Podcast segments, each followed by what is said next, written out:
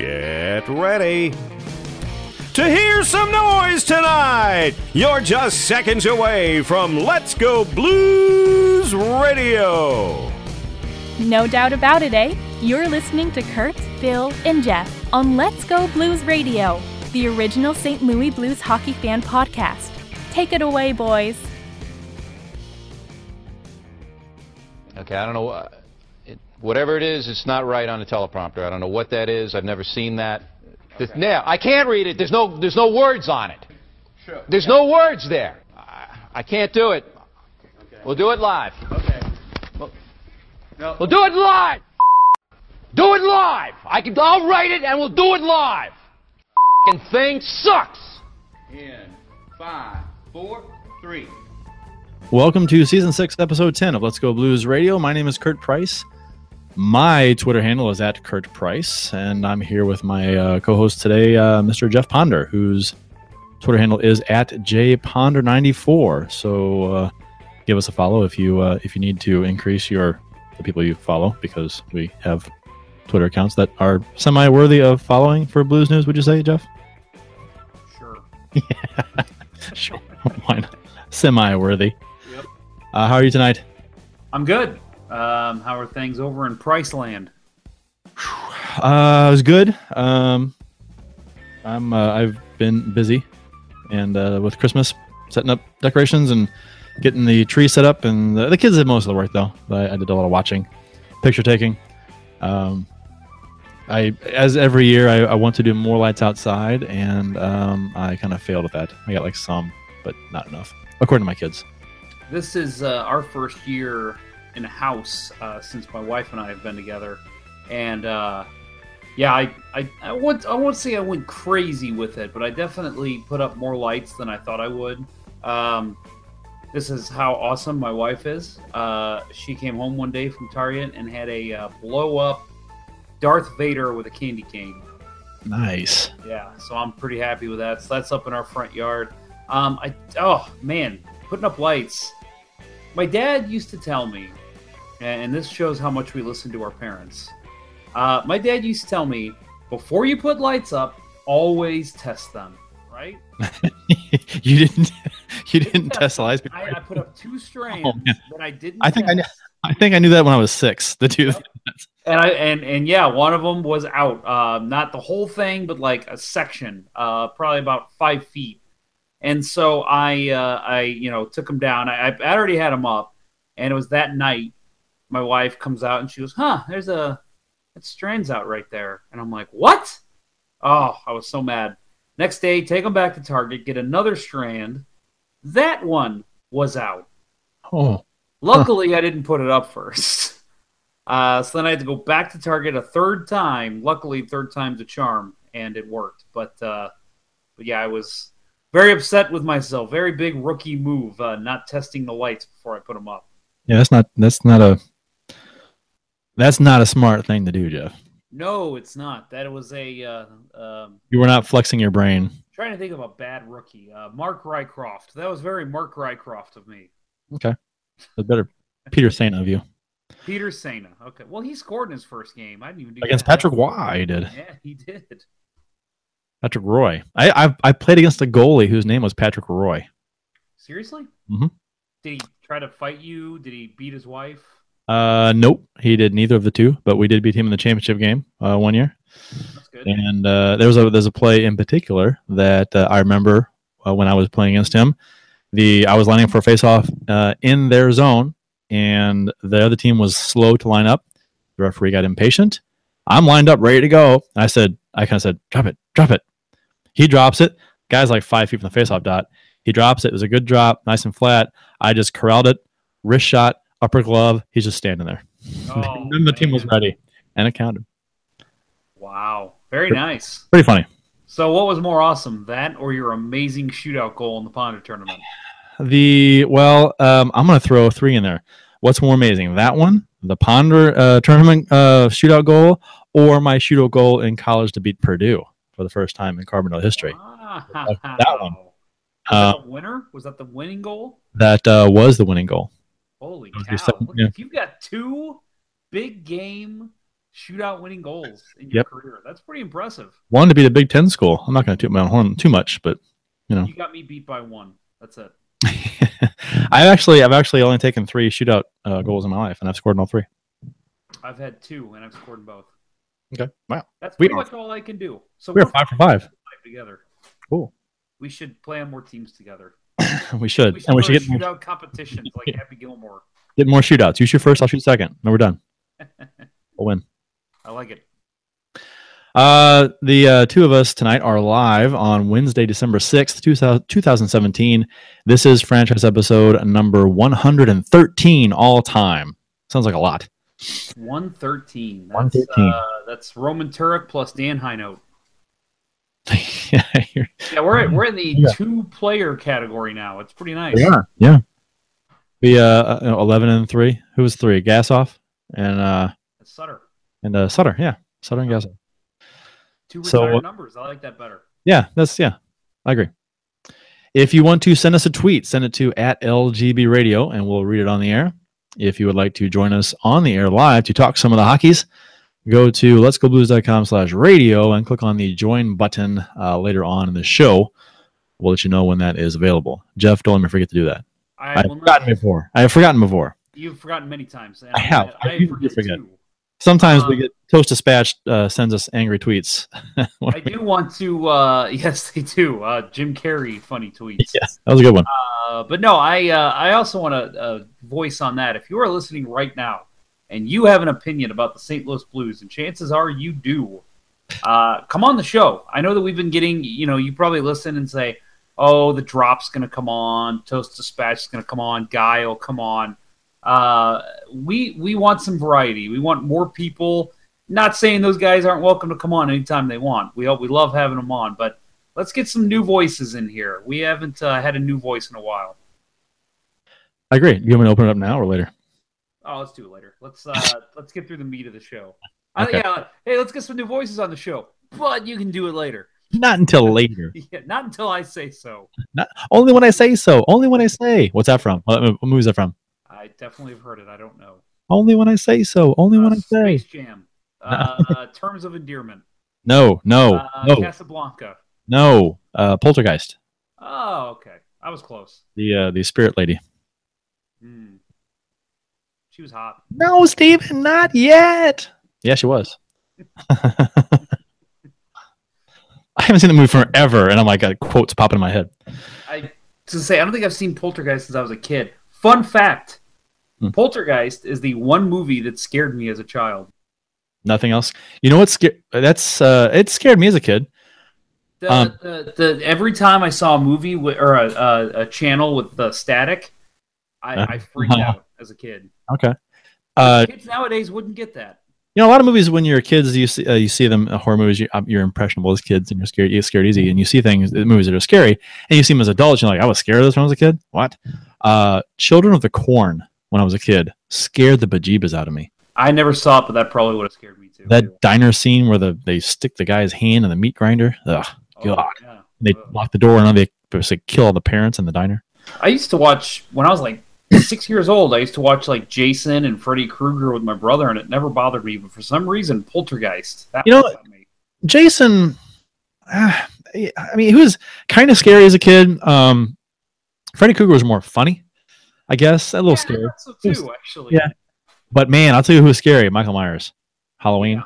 He was man. They did an excellent job, especially in the first one, of just having him in the background, just like the, the person be walking through slowly, groggy, or was it uh, Jamie Lee Curtis just in the in the kitchen and the lights are out, getting on the fridge, and you see him in the background by the curtain by the window, barely. Yep. Oh, so fantastic! They did a good job with that. Scare the Yeah. Shiite Muslim out of you. You know what else scared me as a child? Nick Kypreos. How old were you? How old were you? Where were you when that when Nick Kypreos dipped, Uh, uh, dove on uh, Fuhr's knee? 96, right? Uh, the uh, May of 96. right. 95, 95, 95, 96. Was- Wasn't it the Gretzky year, right? Yeah. Okay. Was 90, 96. Yeah, I guess so. Uh, um, I don't remember exactly where it was, but I was. I'm guessing I was at home. I remember watching the game with my dad, and uh, when that happened, I remember my dad jumping up out of his seat and saying, "That sea sucker uh, needs to be thrown out of the game. Tony Twist needs to rip his head off." And I mean, he was fuming. And as a kid, you know, I was 11, um, so like I, I knew what was going on, but I was like, "Oh no, no, no, he's gonna be fine." But when you watch the replay, and even now, I mean, obviously you know what happened now. You're like, yeah, there's there's no way that guy could have come back. I mean, he destroyed his knee. I was at uh, Papa Murphy's or uh, Papa John's in Carbondale. I was in college, and we were watching the game at the uh, Papa John's, and I saw that.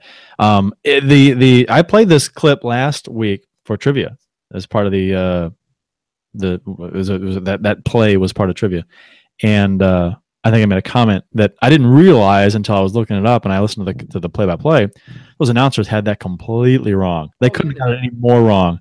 They're awful, awful. Either either biased opinions or just ignorant opinions because they they did not. I mean, they basically accused Pronger of of of checking Kypreos on top of Fuhr, which was not the case whatsoever. The other way. Yeah, he Pronger. If if he had actually went down in the in the direction Pronger checked him, he would have missed the goal completely. He would have like gotten outside the post, but he dove he dove like forty five degrees back towards Fuhr.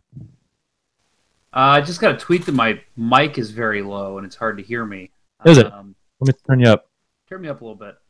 There I you go. believe that I'm quiet. That never happens. Maybe it's I'm too loud. That might be it. Am I too loud, Jeff? Can I? Am I too loud for you? You sound wonderful to me. I did have to turn my microphone or my uh, volume down when you and I first started talking, so Okay. maybe that is it. All right. Well, Well, Guy, let us know how it goes. Uh, I know you're in the car listening, so uh, yeah, if you uh, uh, notice any other issues, please let us know, and that goes to everyone else too. But uh, thank yeah, you. Guys. I uh, yes, thank you, Guy. Um, no, I uh, man, I think Bill said this the last time we discussed this play, but seeing Nick Kypreos during commentary, it still just boils me. It makes me just furious that that guy is talking hockey. A guy who completely ruined a team's playoff chances, who uh, could have ended the career of a very, very good Hall of Fame NHL goaltender. I mean, ugh, just screw that guy. Mhm. I I- still say that if I see that guy on the street, I I, I probably won't hit him because I'm a grown I'm a grown man now. But I will tell him he's a. I'll I'll, I'll tell him something about his mother. Kypreos looks like he's still in pretty good shape, so um, I'm thinking you wouldn't want to hit him. That's true. That's true. He could. I think he'd destroy you. Maybe, but He'd, he'd dive on your knee, and you'd be. least, yeah, that's a good. That's his go-to. Just elbow drop my knee. Uh, don't forget to check out the uh, our online shop at letsgoblues.com for shirts, mugs, and stickers. Um, that's how Guy can get uh, Let's Go Blues radio memorabilia in Hawaii, is by ordering stuff from the shop.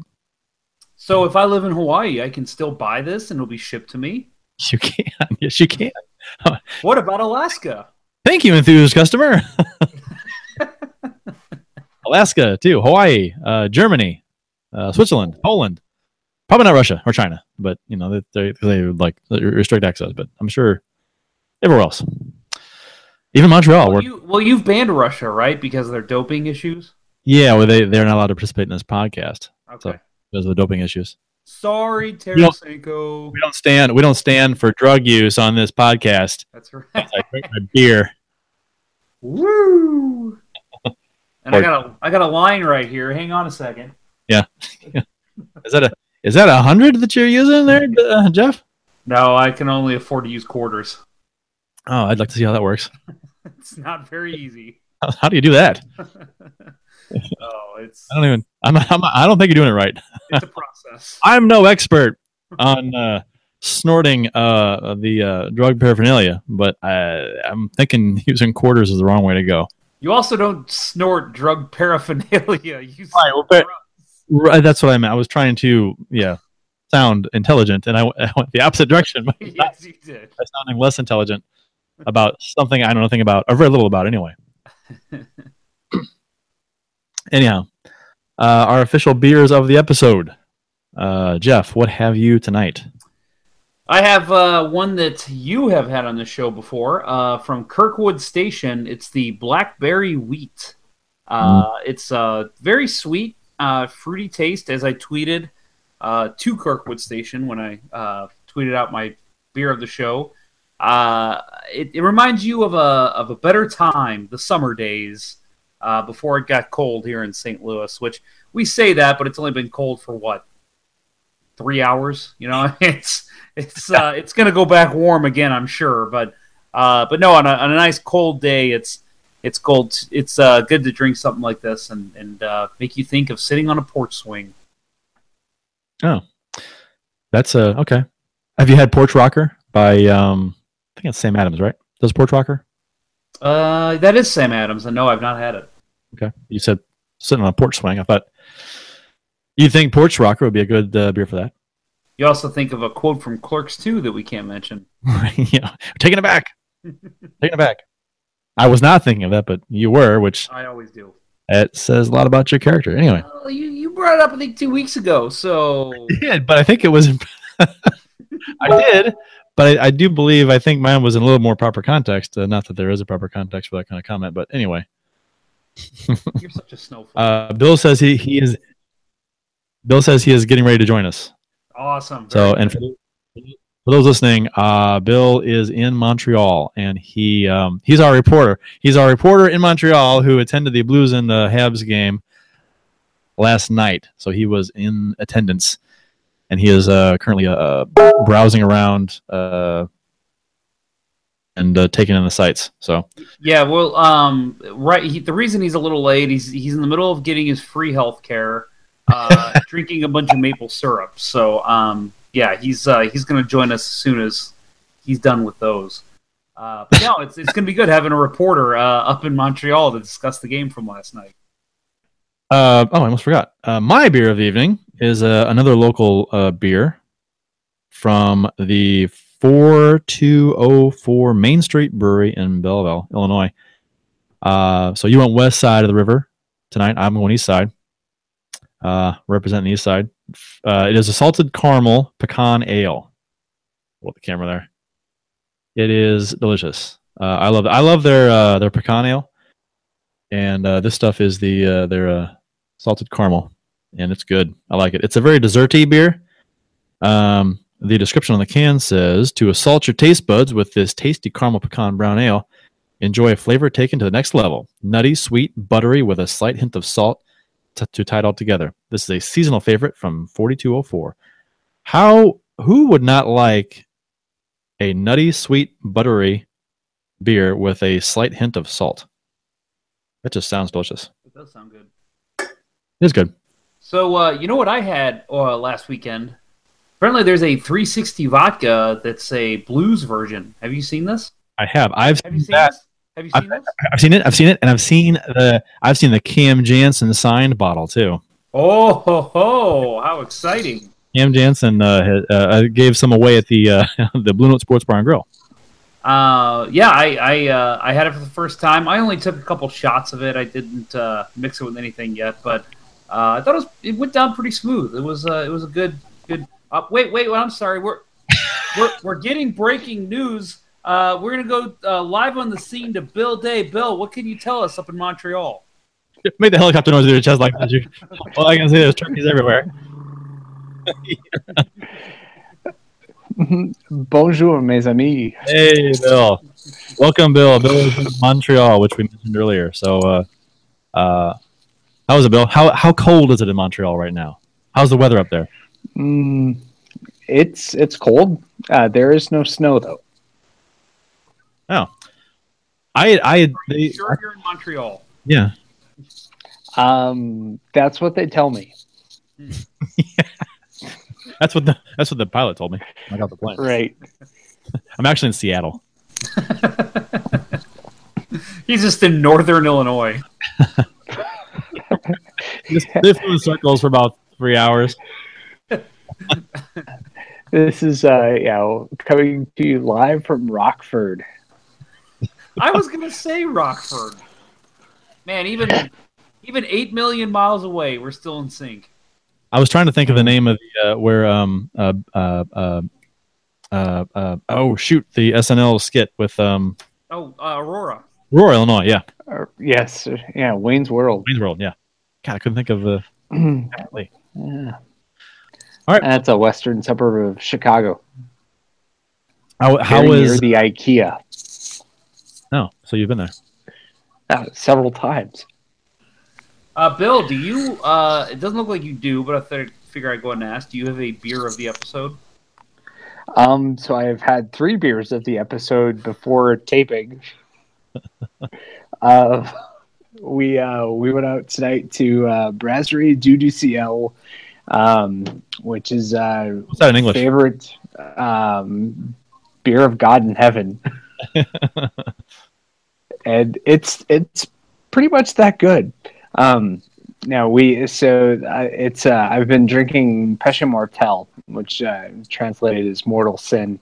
It's a imperial coffee stout that they make. Um, I found it at Friar Tuck several years ago, and uh, I've been drinking it whenever I can find it in St. Louis. So um, it was it was always uh, something on my uh, my uh, agenda when I got to Montreal that I was going to find this uh, find the the brew pub, and uh, we made it out there tonight. And I had uh, I had three uh, three beers in uh, the course of about an hour and a half uh, before we uh, came back to the hotel. So uh, What's the ABV on the on the? uh, nine and a half.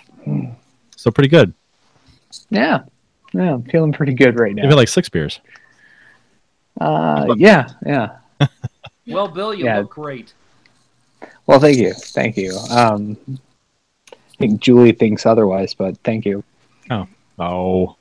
Um. So you're uh you were at the game last night in Mon- I was. All right. So your your th- and it's the first time you've been to uh their arena, correct?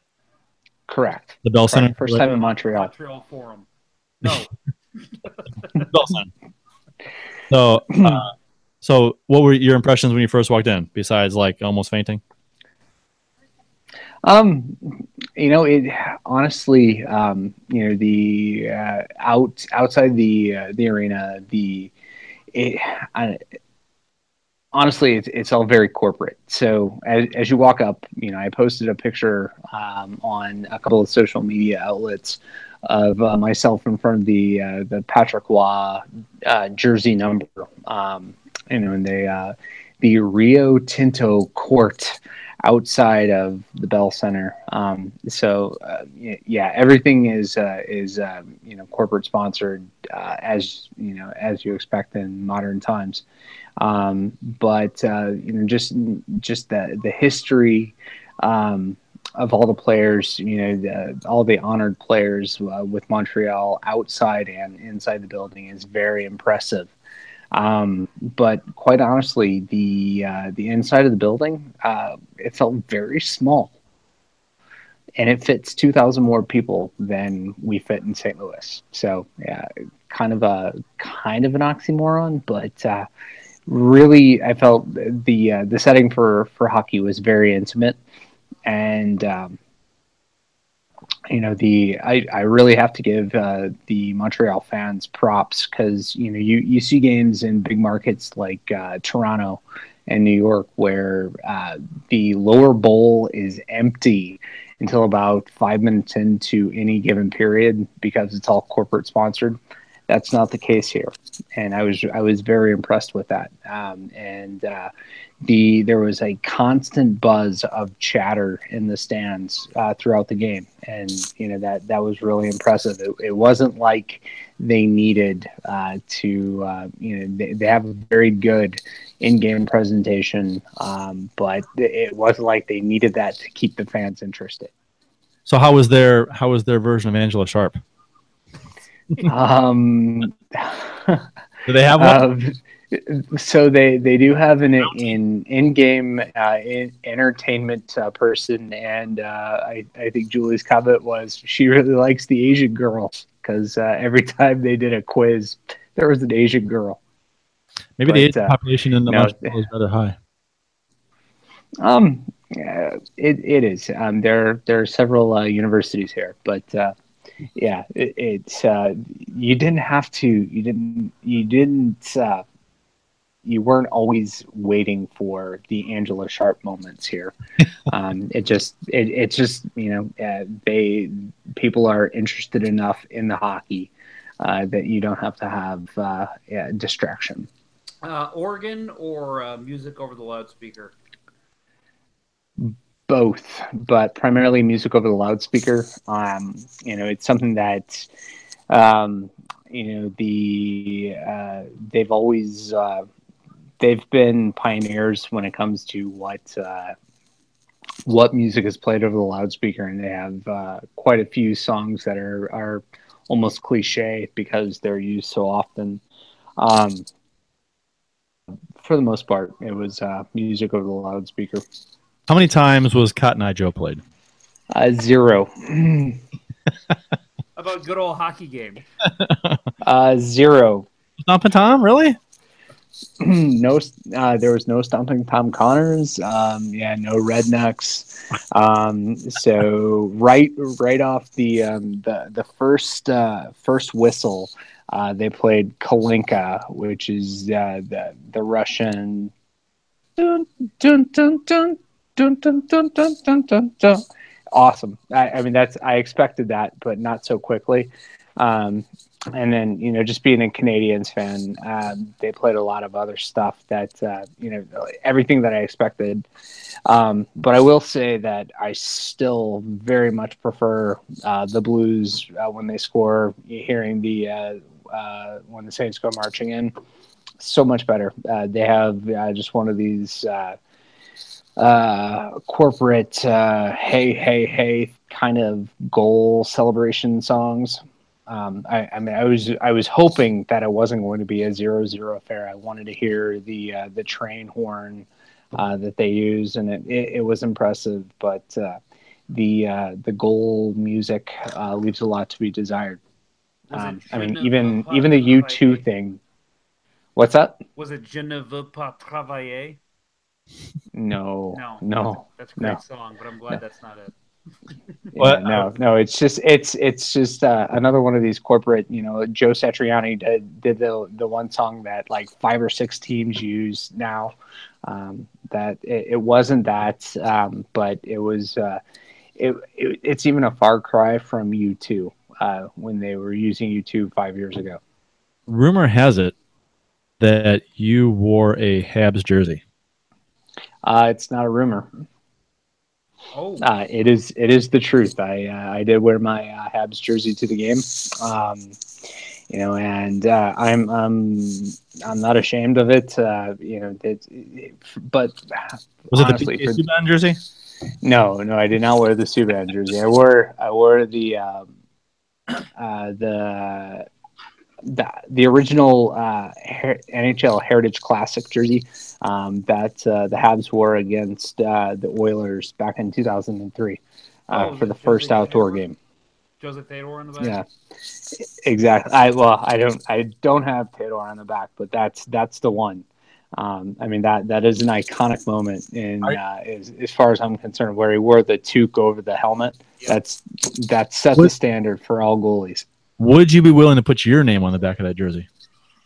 No, uh, I'm not. I'm not willing to go jersey fouls.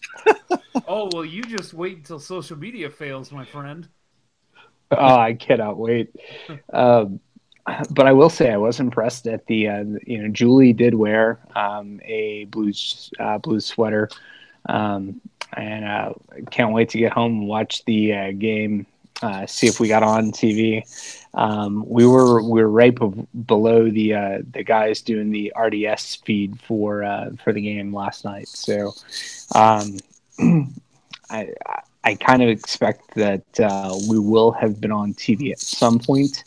Um, but uh, I was I was impressed at the number of Sammy Blais jerseys that were were there we saw probably six or seven of those, and they look like uh, guys that were probably teammates of his uh, two years ago. Um, so uh, pretty impressive, and um, there there were quite a few uh, other Blues uh, sweaters and hats uh, that we saw. So good representing. You said that um, your lady wore a, a Blues jersey. how was she received amongst Habs fans? Um, very well respected. Uh, the guy that was sitting next to us did, you know, as he walked by, we we had the uh, aisle seats, and uh, the the guy that was sitting directly next to us did say, "Yeah, the Blues are going to lose tonight." so that's the trash talking. Uh, what, what, yeah, was it Yeah. Uh, it may have been. It may have been. You but may, uh, you imagine at a, at a Blues and Hawks game in St. Louis, if you go to a Hawks fan and say, "The Hawks are going to lose," right? That's the trash talk from St. Louis. right. No, yeah, that, that, no, it, there are expletives and there are. You will cry. Yeah, no. Budweiser tonight.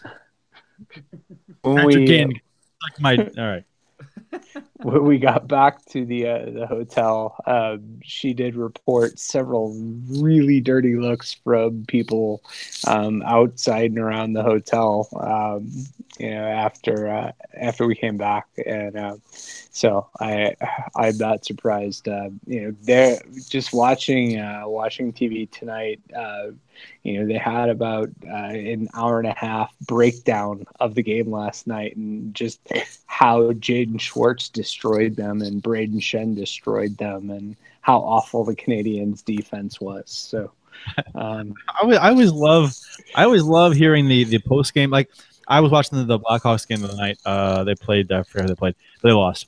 Um, so uh, that was enjoyable. But so I, I the post game show, um, it's always funny that that it seems like that they're oh why did the Blackhawks lose, and they're talking this and that and blame this person that person. I'm like you know what? Sometimes teams just lose. There's not there's not. I mean you, you could play well, you could, but they were just trying to find reasons and people to blame, and it was just they they just they were just picking apart you know the over analyzing uh, the game, which I thought was kind of uh, comical. Yeah, and that I mean, I, there's there's an entire industry in this town, uh, in Montreal, of uh, people that you know that people are paid to, you know, just to be talking heads on television and and uh, tear apart the team, especially especially coming off a five game winning streak and giving up three goals that uh, that quickly to uh, to a Western Conference team. Yeah, it uh, it was it was pretty funny. I I was uh I was thinking of you for some reason uh, when Schenn scored seven seconds after Upshall's goal, and uh, I am not sure why. I kind of I I, I, I mean I, I, kind of feared for your safety at that point. I don't because I'd imagine that that, that kind of goal. I mean, it, when that happens to us, um, it's exponentially uh, more frustrating than just a regular goal against to give up a goal right after uh, a previous goal. So yeah, uh, yeah. The um, it, there there was a a very noticeable groan that came up from the stands when that happened, and you know, I myself, I I was uh, I was stunned. Um, you know that uh, the uh, the the Schenn was given that lane to go straight up the uh, the middle of the ice, and uh, yeah, just yeah, that that was the uh, opposite end of the building we were in. But man, hell of a snipe. That was yeah, they were caught napping. it's after the goal, and the defense was just they just were asleep.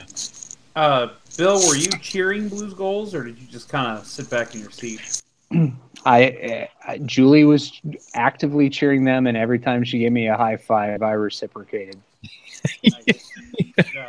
I, I didn't turn down the Blues cheering. I may not I may not have initiated myself.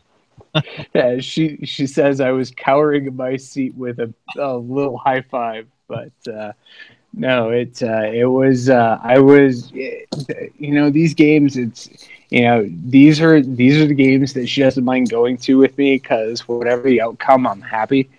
Um, you know, I the uh, I I'm glad that you know the Blues won last night because you know they're coming off a, a pretty bad stretch.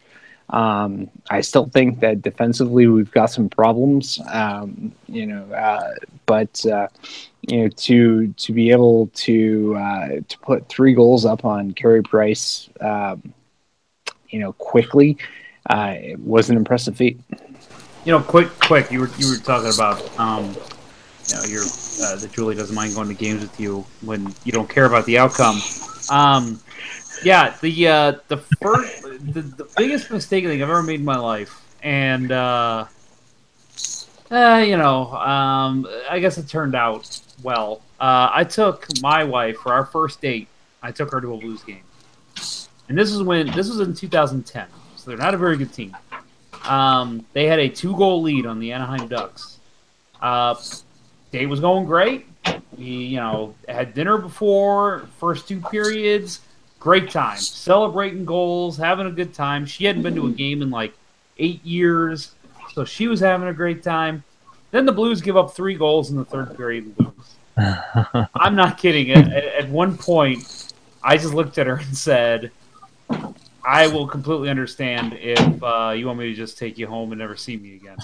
Because I was furious. I could not stop talking about how bad the team was, and I was just in such a bad mood. But hey, she stuck around, so uh, I guess it wasn't all bad. But uh, but yeah, I young men keep that in mind. Do not take your lady to a sporting event for your first game because uh, Yeah. I she should not have stayed with me. Was she a was she a fan at the time? She was a big Cardinals fan because her family was too, and she you know supported the Blues, but she really didn't get into the Blues until we started living together, and I started making her watch all the games. Yeah, yeah, you forced it on her. Yeah. And now, she, now she's a huge Blues fan. But yeah, I mean, when we first started dating, she could maybe name two players on the roster. I'm gonna have to stop for a second. I, every time you talk I, I, and you, you pop up full screen, I see your your cord to your, to your headphones, and it looks like you've got a braided uh, uh, ponytail. Braided beard? yeah, it really does. it's, it's driving me bananas. Well, you gotta awesome. fix that. It's like twisted together. You gotta like fix that. I, I can't stand it. All right, it's like on. it's like it's like it's it's the equivalent of a man bun. I can't stand it. Don't don't uh, don't be doing that stuff. Oh, Thank you, Curt. oh man. So yeah, I'll I'll, I'll explain the uh, the man bun pick I sent you from the uh, the the brew pub tonight later. I could yeah I, I Uh, could I didn't really, I was like what am I looking at? The, uh, I his his hair was kind of goofy. I I couldn't tell if it was a man bun or like a like a bow. I didn't get a good look at it. Yes, it was. Okay, all right, that's funny. Yeah. Yeah. Just say just say no to man buns. Bill, are you uh, Yeah. available to stay on the whole show, or are you going to be uh, getting off pretty quickly? Um, well, I, I don't have a, a lot of charge. Apparently, uh, my iPad didn't charge up uh, all that much uh, while I was uh, uh, out at the uh, the pub tonight. So I've I've only got about ten percent of uh, juice left. So Okay, so let's do this. Let's uh, at least get through the stuff we want to talk about with Bill. Then we'll uh, then we'll move on to the rest of the show, Curt. Uh, if you're okay with that. Yeah, that's cool. That, yeah, that Uh, makes what else? have you done sense. in- what else have you done in Montreal while you're there, Bill? Um. So, um, yeah. So today, well, yesterday before the game, we went and uh, we walked around Old Montreal, um, which is uh, it, it's really beautiful, very European feeling. Um, I, it was. It, so so it was warm by Montreal standards, uh, 50 degrees, but uh, it was cold and rainy and windy. So it was it was pretty miserable. Um, but uh, but just getting uh, getting to uh, walk around the old town and uh, see quite a quite a few things. Um, you know, it, it was uh, it, it was really nice. Um, you know, I've uh, consumed quite a bit of uh, local beer since I've been here, so I'm uh, I'm pretty happy with that. You're soaking Um, it in, I am definitely soaking it Literally. in. literally soaking. Yeah, e- especially tonight. Um, so so yeah, Le Fin du Monde is that native to Montreal? It is. Uh, that's uh, well. It. I think it's uh, it's further north than Montreal, uh, but that is uh, Unibroue, um, and I'm I'm a fan of uh, fan of theirs. Uh, my favorite uh, is Trois Pistoles. I think I've had that on the uh, the show once or twice, um, and uh, I I will. Uh, I, I- I'm on a mission to uh, add five more beers to my repertoire before we're on the plane on Friday. So uh, I'll see if I can get some more of that tomorrow. I love them. Um, yeah. So Uh, it, Julie, Julie is so pissed at me at this point for speaking French uh, as often as I have. She's she's told me to cut it out. I don't know how many times tonight. So I like it. I like. it. um, I know what you're talking about. It turns me on. I like it. oh well. well, if that's the case, um, so yeah, so today today was more uh, more just uh, doing some general sightseeing, going around, uh, making sure we get the Montreal experience. Um, I was able to uh, have uh, poutine for the first time today. Um, uh, great, loved it.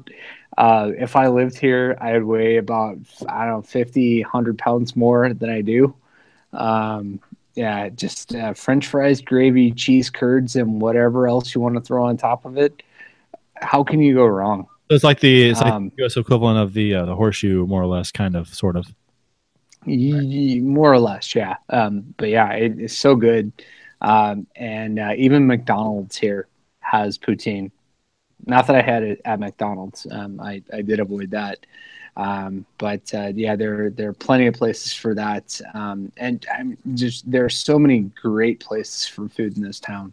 Um, I've got to figure out a couple of places to go tomorrow. Um, you know, we've we've got tomorrow is uh, we're uh, we're gonna go see Leonard Cohen exhibits at the uh, Contemporary Art Museum, uh, and then we're going to go see a concert in the evening. Uh, the National, uh, our favorite band, uh, is uh, playing a, a fairly small venue here in town, uh, so we're really excited about that. Um, uh, but uh, yeah, so that, that's what's left on tap. Um, and uh, so it, also uh, apparently Charlize Theron is uh, in our hotel. Um, So if I can uh, if I can see her, uh, I would like to see her. Um, tell her I'm in love with her, and I will leave my wife for her any second. You you started falling in love with her uh, after she played the movie Monster, didn't you? No, it was That was when you well, liked most. That's funny. That is funny. But I do want to point out, I started falling in love with her after she was in Arrested Development. Oh, oh, okay, yeah. Played uh, Jason Bateman's girlfriend. She was hilarious in that role. Such a good show. Played it perfectly. No, I love her. I need to see Atomic Blonde. I have seen the scene that every man needs to see in Atomic Blonde. I don't know if you guys know about it. Yeah, yep. Need I was watching that it. on the plane. Yeah, watching that on the plane flight from Toronto to Montreal. So Oh yeah, my goodness! Every man listening to this show, look it up right now. Uh, but yeah, it's yes, I've heard the show, the actual movie itself's great. So yeah, if you see her, slip her my number. Yeah. Tell her to give me a call next time she's in St. Louis. Yeah. I'll take her out for a. I'll take her out to the Kirkwood Brew House next time she's in St. Oh. Louis.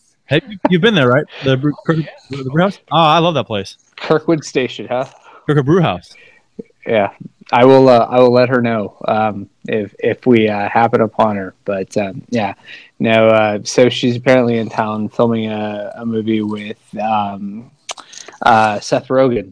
Uh, so uh, we're Right. hoping, yeah, hoping that he's somewhere around here too. And uh, I don't know. Uh, Listen for his laugh is very. Well, that's, that's funny. yeah, well, we Everything that Well, I said we were- about Charlize Theron, that's how Curt feels about Seth Rogen. So this will be perfect. Right. it's Right. it's true. A shirtless Seth Rogen. we thought we came upon him uh, at some point today because uh, one street we were walking down, man, contact high central. So, uh, um, yeah, it, uh, there was uh, somebody was uh, definitely uh, smoking some weed here. Uh, but uh, yeah, if uh, if we uh, we get to see either of them, Curt, if if I see Seth Rogen, I'll tell him you know you're in love with him, All right. and uh, Jeff. Shirtless if, if we see Char- yeah, if we sh- see Charlize, uh, we'll let her know that there's an open invitation to, to Kirkwood Brewhouse. Oh yes, it's a long-standing one. She can call And- me in 50 years, and I'll still take her.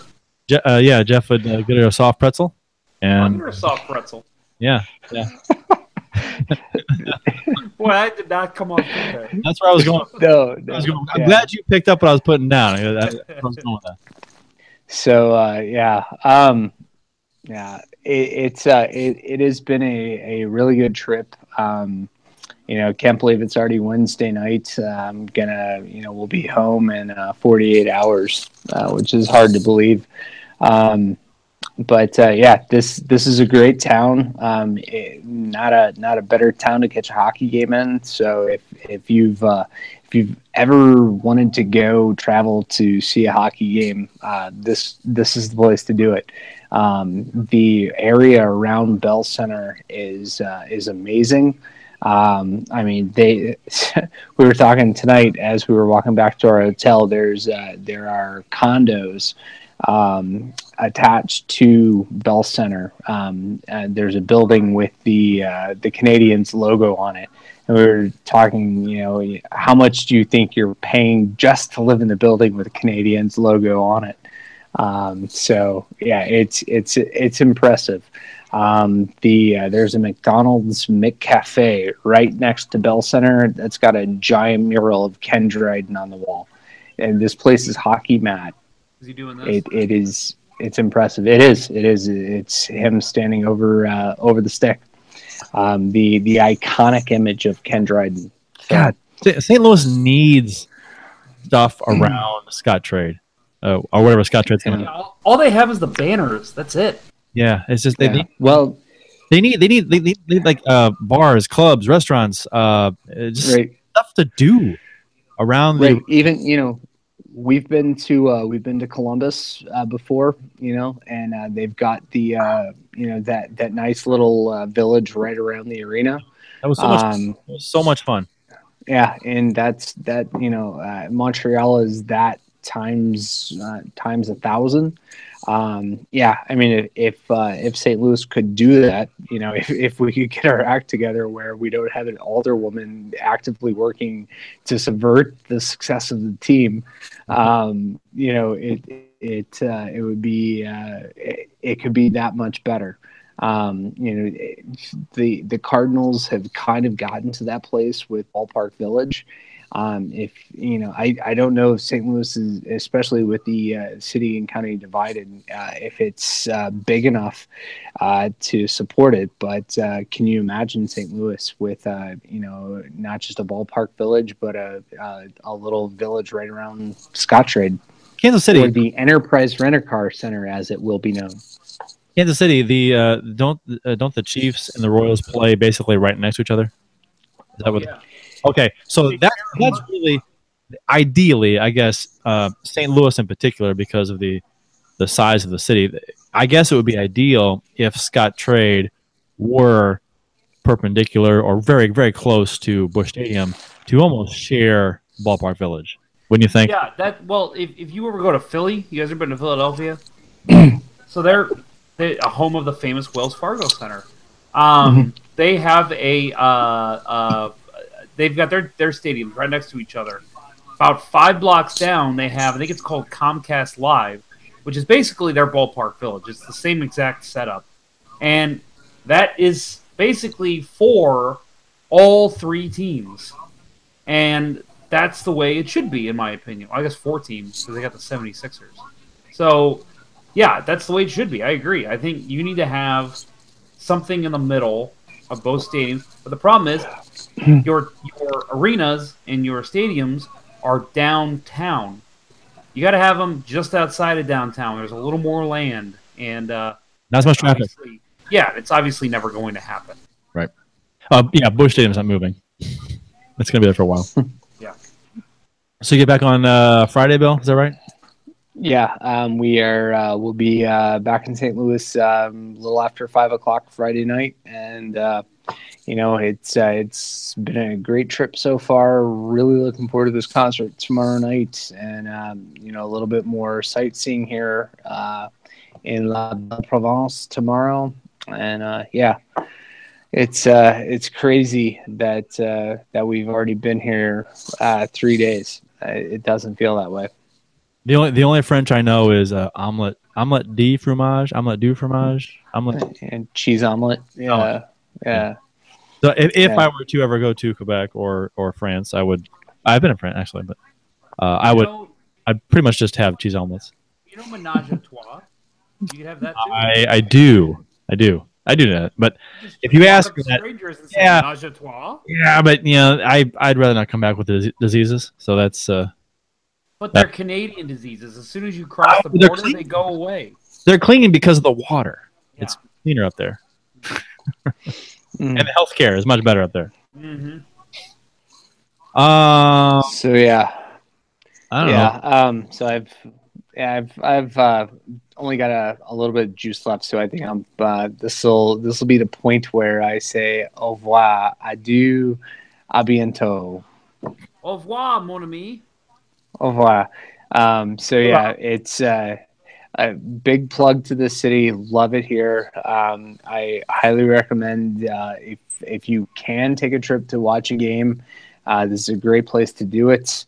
Um, you know, it's uh, I I regret that I never got to make it here uh, before the forum got turned into a parking garage. Uh, Like- but uh, Twenty years ago, is that right? yeah, it was. Uh, yeah, I was. Uh, I was uh, in college, uh, just a few hundred miles away from here, and couldn't convince uh, enough uh, New Englanders to to make a short trip because that's just too damn far for them. Um, but uh, yeah, it's uh, it is well worth the trip. Um, the the people here are uh, are great. Um, you know, we uh, just walking around town today. Uh, we stopped into uh, a local sporting goods place, uh, and uh, you know the guy was so the guy that working there just so complimentary about how good the Blues are, and you know that we saw a great game and you know the uh, the Canadiens deserved to lose that game last night. So uh, you know it's it's uh, seems like a, a very uh, you know a, a hockey mad city, but uh, they they get the game better than uh, any place I've ever been to. So um, highly recommended if if you can make it here, do it. Um, it's it's beautiful. Um, it is cold, but it could be a lot worse. There could be ten feet of snow. And they Montreal, the Canadiens are the only. My, I mean, this is my take. The only original NHL team. Uh, at this point, yeah. I mean, And, uh, original six, but they're not. Right. They're not the original six. The original, the originals, the original teams were Montreal, like the Toronto. Montreal, yeah, the Montreal- Montreal, Canadiens, the Montreal Maroons, the Toronto Arenas, arenas, yeah, yeah. New York yeah, Americans. yeah, New York Americans, Seattle Wanderers, yeah. So they, um, they, they so they, and the, the original six is not. They weren't in the league when Right. they started. NHL had other teams. They're the remaining six from the oldest Right. six, I guess. Right, right. Jeff Merrick, uh, we'll talk at length about that. Um, but uh, yeah, it's it is uh, it's definitely worth uh, making a trip here. Um, you know, same. I've never never gone to a game in Toronto, but uh, I would put Montreal over Toronto um, just because the uh, the fans are so so so passionate. Um, you don't have the uh, the the corporate uh, take five minutes to get to your seats uh, after the intermission um, in Montreal like you do in Toronto or New York. Um, and uh, yeah, everybody here, you know, that's that that seems like all the people talk about, and it's Cool. great. I would love to challenge you on that because I have been to a game in Toronto and it is phenomenal. But uh, Yeah, I'll have to go to a game in Montreal and test your theory. yeah, do it, do it. All right, boys. Bonsoir. Yeah. Uh, thanks. Bonsoir. Yep, and uh, yeah, we'll uh, we'll see you back in St. Louis. All right. Where we'll, where we'll speak All right. English again. Safe travels, Uh, sir. Merci. Merci beaucoup. Au revoir. Au revoir. I love right. that guy. That was uh yeah. That was uh that was uh Bill Day, our uh our uh Mon- our Canadian correspondent for Let's Go Blues Radio. Best best wishes and travels there, uh, Bill. Um, so quick story. Uh, Friday night, I, I, I, did a little drinking Friday night and um, was a little out of sorts. Uh, Bill and I were texting. a little a little disheveled. Yeah, I believe I because I was, you. We'll get to this later, but you and I uh, went both went to the. Well, I know you didn't. I went to the game on Yep. uh, Friday, and uh, yeah, I, I had a good time, even though the Blues uh, did not have a good time. Well, no. Yeah, uh, but either, but that's probably why I just kept drinking. Uh, seemed logical at the time. And uh, Bill and I started texting, and I started texting him the French phrases I remember from like French four in college six years ago, and uh, yeah, he started sending like full paragraphs in French. I was just texting him back. I'm like, all right, man, I'm out. Sorry, buddy. You win. I will tip my cap to you. I concede. You win, sir. Okay. Um, yeah, if you uh, want to follow Bill, uh, he's posted some stuff about uh, his trip. Uh, so he's at Billy Blue Note. He's been posting every beer he drinks too, right? Yep. Yeah, or uh, the, on the trip or on the show? On the trip. Uh, has he? Yeah, I guess he has. I think he has. Um, yeah, uh, you're right. He has. Um, so uh, I guess back to today in blues history. Uh, before uh, Bill joined on the show. Um, today, December. Oh, I didn't update that. December. Uh, what is today? Seventh, sixth, December sixth, uh, 1969. This is brought to you by the uh, STL Blues History Twitter account. Uh, we don't. I don't think we uh, talk about his efforts enough. He's he does a fantastic job. Uh, give him a follow. Posted uh, real quick before we get into his actual uh, Today in Blues history. He, I mean, he posts ex- excellent stats, not just Today in Blues history. He Right. posted one the other day that said Brayden Schenn had more goals tonight, talking about last night, than Jori Lehtera has points on the season. Brayden Schenn has more even strength goals, 11, this season than Jori Lehtera has shots on goal, and that's No. I mean, he, he posts stuff like that, and it's not just making fun of Jori Lehtera like we do on this show. He posts great stuff like that all the time. He is the follow for Blues fans. Yep. If you don't follow him, you're you're missing out. Uh, shortly. I mean, you, every blues fan on Twitter should be following him to get That his. is STL Blues history, exactly how it sounds. Yep. Uh, and that, he doesn't just post info. He he'll post newspaper clippings, uh, articles, and uh, photos and things that uh, from the from the the uh, incident the instance that he's uh, referring to. So it's uh, it's good stuff. Not just uh, reading; it's visuals too. Um, old ads, you know that the uh, you know Stag Beer sponsors the Blues, and this it's, it's awesome. Uh, so 1969 today, uh, December 6, 1969. Uh, Andre, I don't know, Andre Boudre, Boudre Boudrias? Boudrias. attempted the first penalty shot in St. Louis Blues franchise history versus the Detroit Red Wings. He missed. Red Wing goaltender uh, Roger Crozier, Crozier, Crozier, stopped him. Crozier, Crozier, Crozier. I'll say that. Stopped him in a five to one Blues loss. 1980. Uh, on this date, 1980, Brian Sutter recorded his third career hat trick in the Blues 5 to 2 win uh, versus the Winnipeg Jets, uh, version 1.0. Uh, 1983, Wayne Babych scored a hat trick, which was his third and final hat trick of his career. And Bernie Federko became the second Blues player to score 200 goals in an 8 to 2 win versus the Buffalo Sabres. Wait, he scored 200 goals in a game? Not in one game, that would be a record. As they used to say on ESPN, not in one game, that'd be a record. Uh, back when ESPN was cool. 1988, Greg Millen set the St. Louis Blues record with his third consecutive shutout in a three to nothing win versus the Minnesota North Stars. I miss the Minnesota North Stars. Um, yeah, I agree. Uh, I'm glad that Minnesota got a team. But, Uh, uh, third consecutive shutout. That was beaten by whom? Brent Johnson, Brent Johnson. Yeah. Uh, and he did it in the playoffs too. He did. Uh, 1997 against the, against the Hawks. Well, he uh, so okay, he didn't beat the third consecutive shutout, but he did uh, beat the longest scoreless Right. streak or whatever it's called. Uh, today's date, 1997, was the first night the Blues wore the 14 stickers for Doug Wickenheiser. Jeff Courtnall, who was number 14, scores the overtime winner in the 4 to 3 Blues win versus the Calgary Flames. That's pretty cool, actually. The I, I remember Ken Wilson going crazy uh, when that happened. I remember him just, who else but Jeff Courtnall? Like that, just oh you can't write this stuff. Oh baby, yeah. oh baby, Jeff Courtnall. My favorite was a goalie save. Oh baby, what a save by Grant Fuhr!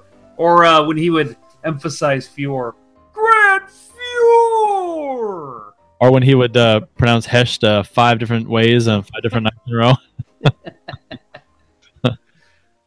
Uh, anyway, uh, since our last show, uh, the Blues lost back-to-back games at home, three to two versus the Ducks, four to one versus the Kings on Hockey Fights Cancer Night, which also featured the return of Patrick uh, who which scored the only goal for the Blues in that game. Uh, Uh, yeah, let's let's go over this real quick. Uh, so yeah, the, the the game against the Ducks. First of all, we can glance over. I uh, I thought the Blues' effort was poor in that game. I thought uh, the comeback at the end was nice, but Anaheim is an AHL team at this point. Now I'm I'm okay because I mean you think about their injuries. Their top line center is um, last name Grant, Derek Grant. Now they've made a trade since then. They brought in um, uh, Adam Henrique, which is a nice pickup for them. But the and, I'm not even okay with the Blues losing to the Ducks. You know, sometimes a goalie steals a game. Their defense is still intact. Maybe their defense plays well. The Blues were completely outplayed in that game, in my opinion. Uh, at least for about 50 minutes of that game, and uh, that's unacceptable. And I'm not. The Blues are a good team. I'm not going to sit here and whine and complain about every loss, but when you're a top end team and you're coming in against a team that is as injury riddled as they are, you have to have a better effort, especially on home ice. And uh, I really felt like, and because I've been in this situation before, where the Blues went in saying, "Hey, we're hot, we're flying high, and we're playing a team that has pretty much no stars on it tonight. Let's just go in and get the W." Like I just feel like it just seemed like the Blues did not do their homework on the Ducks, and it showed on the ice. Yeah, and it, it's frustrating because they were playing so well, and to have to have that uh, to lay an egg. And I get I get that, you know, uh, you can't be you can't bring your A game every night. It's just I mean it's hard to do that. Um, but as fans, it's frustrating to watch a piss poor effort. Um, I don't know. You just gotta wonder what's what's going on. Uh, every. I, I, get it. It happens. It's, every sport, every team, and every sport. It's just uh, you have you lay an egg every now and then, but um, you just don't want to do it a lot. You don't want to lay two, three, four, five eggs in a row. Um, so I don't know. Uh, the uh, what the uh, the Kings? Uh, they uh, when they beat the Blues, they're they're on a roll now. And before that, they were like what one and five or something. The previous six or something like that. Yep. So uh, I mean, you know, they- they're a good team too, and they they went through a rough bad patch. So I mean, it happens, but It- it's going to happen throughout the year. It's just like you said. They're, the Blues are coming off a couple wins, looking good. Um, you know, even in their losses, they've looked pretty good. Uh, but that was just a, a piss poor effort, and uh, it just it, it it's just frustrating to watch, especially as you said, as like a fan. I'm trying to find what the shots were. I thought they were completely outshot in the first period, but I might be wrong. I know in the Kings game, the Blues outshot the Kings. Mean, they had like over forty shots. Uh, maybe not. But they did. Uh, they did. I mean, they outshot them 39-30, the Ducks. But uh, still, to me, 30 shots is a lot for the Ducks team right now. The Ducks in in in April, okay, but uh, right now, I mean, you look at the guys who scored. Uh, Vermette, Wah, Vermette. I mean, come on. You know these guys. Are, Vermette, uh, you know, the only reason that guy's even still in the in the NHL is because his face-off ability, and that guy put in two goals on the Blues. and the effort versus the uh, the Kings on Hockey Fights Cancer Night. Um, I actually uh, didn't watch most of this game um, because uh, I watched some of it, but uh, yeah, I think you told me not to bother watching it.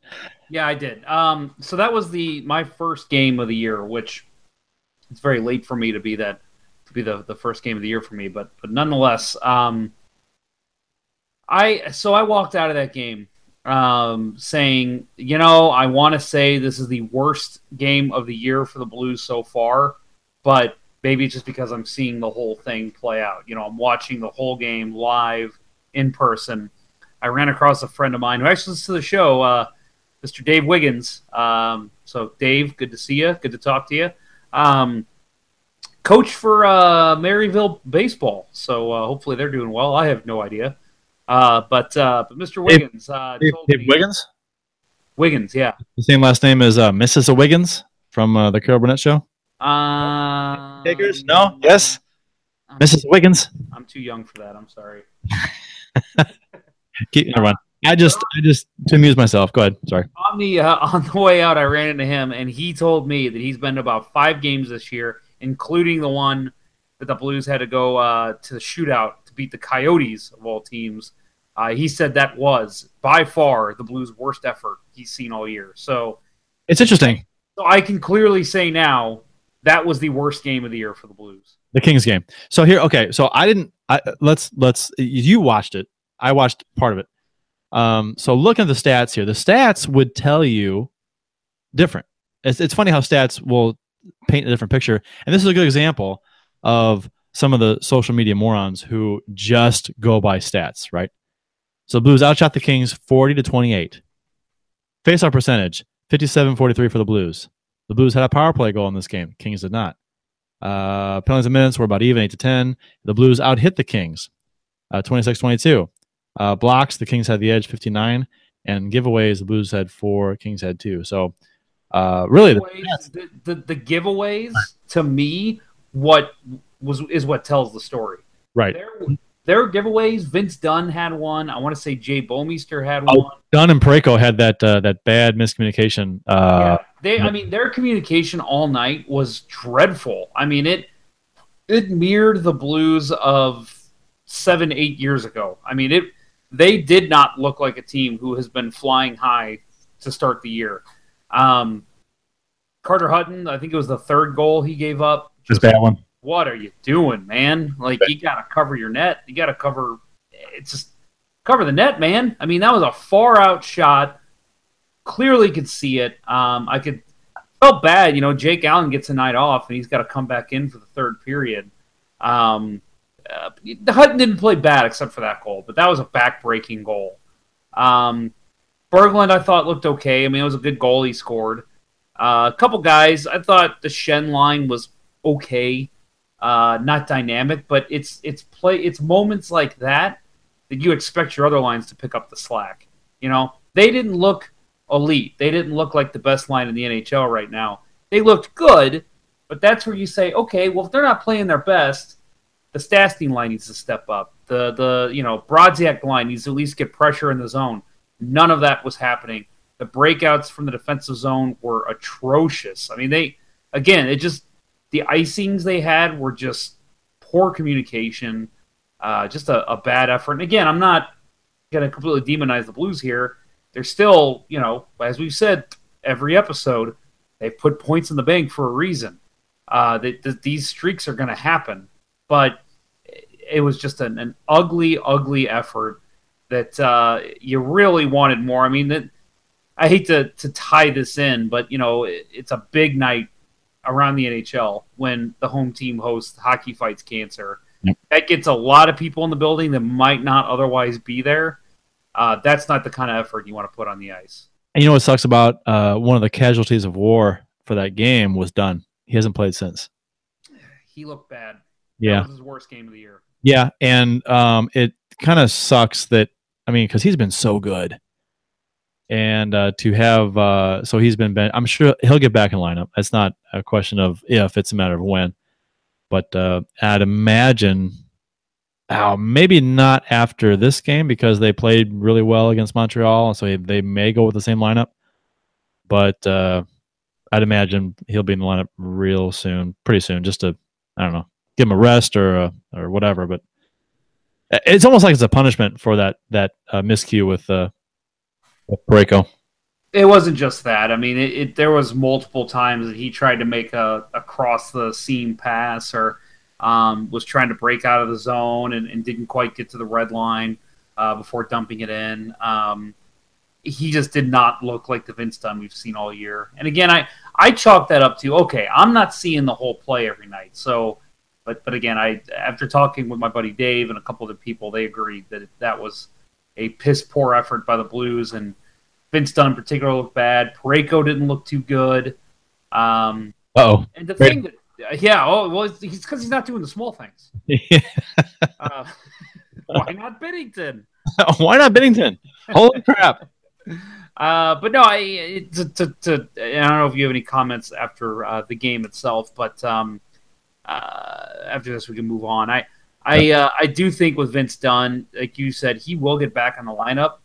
Um, but I think we we kind of brushed on this when we were talking about when Bouwmeester come back comes back, who goes out. I think, and I'm not. This is going to sound really negative on Mike Yeo, but I think Mike Yeo was waiting for a game like this, Yep. where it's like, okay, now I can bench the rookie, um, and it's okay because he had a bad game. Uh, so I, I get that's a coach thing. That's a total coach thing. He, coaches never want to play unless it's Auston Matthews or Connor McDavid. Um, coaches don't want to play their rookies 82 games a year. So this was a perfect opportunity for him to say, "All right, Gunny, you're back in the lineup. Uh, Vince, you're going to sit a couple games." And the minute though that they're going to lose another game, I think Dunn's right back in the lineup. I agree. Uh, and, and talk about the presentation of Hockey Fights Cancer. We won't spend a lot of time on this. We already talked about this, I think, last week or the week before. Um, NHL, that's one thing. Marketing they do correctly. Uh, just a, a great moment before the game with uh, Ari's family dropping the puck. Um, you know, through the night, uh, they had Darren Pang come on uh, the jumbotron, he talked about Eddie Olczyk and uh, Dave Strader, um, uh, who've all battled cancer, and unfortunately, we've lost Dave Strader. Um, excellent broadcaster. If you've never heard any of his play calls, um, but uh, a very touching moment. Um, they had survivors stand. Everybody applauded them. Uh, just again, something the NHL does right, and I hope it never goes away.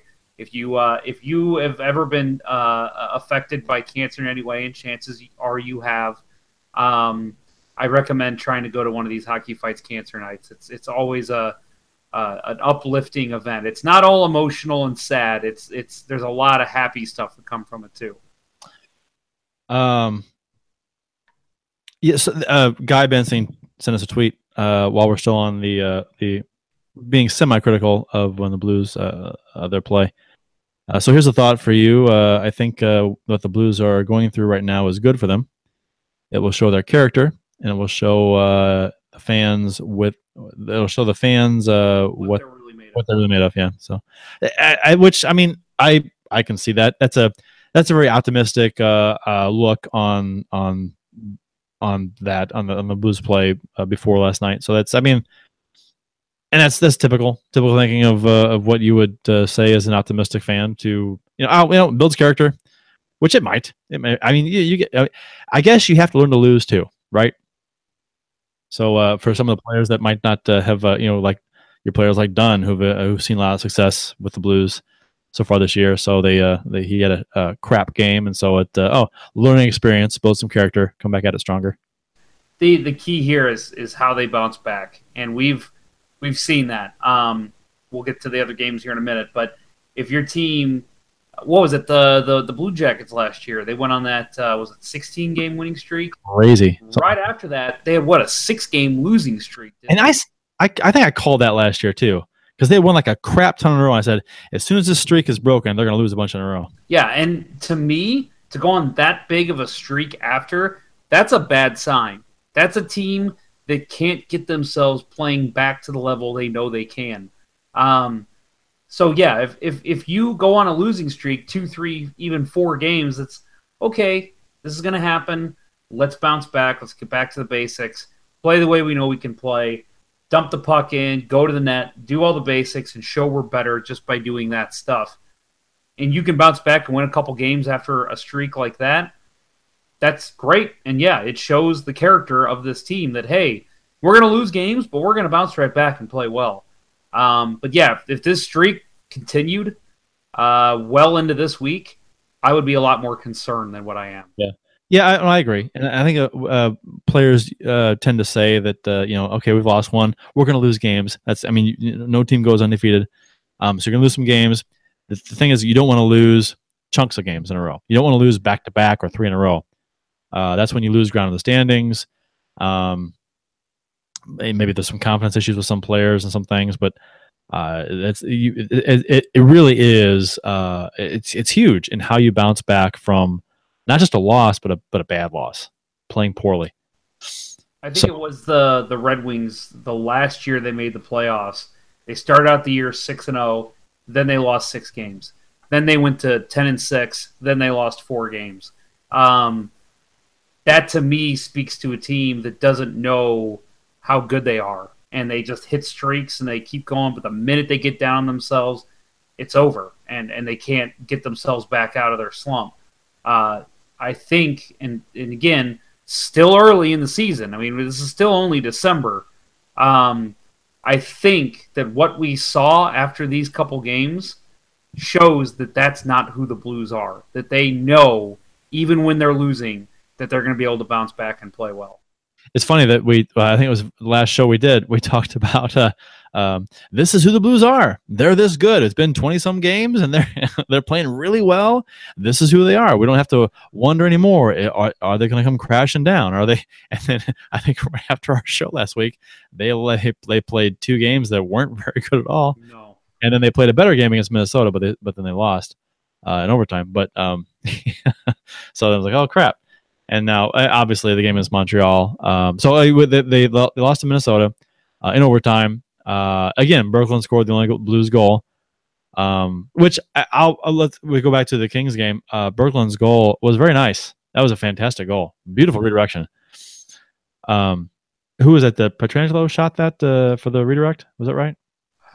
Uh, I want to say you're right. Uh, I, I, I, maybe it was.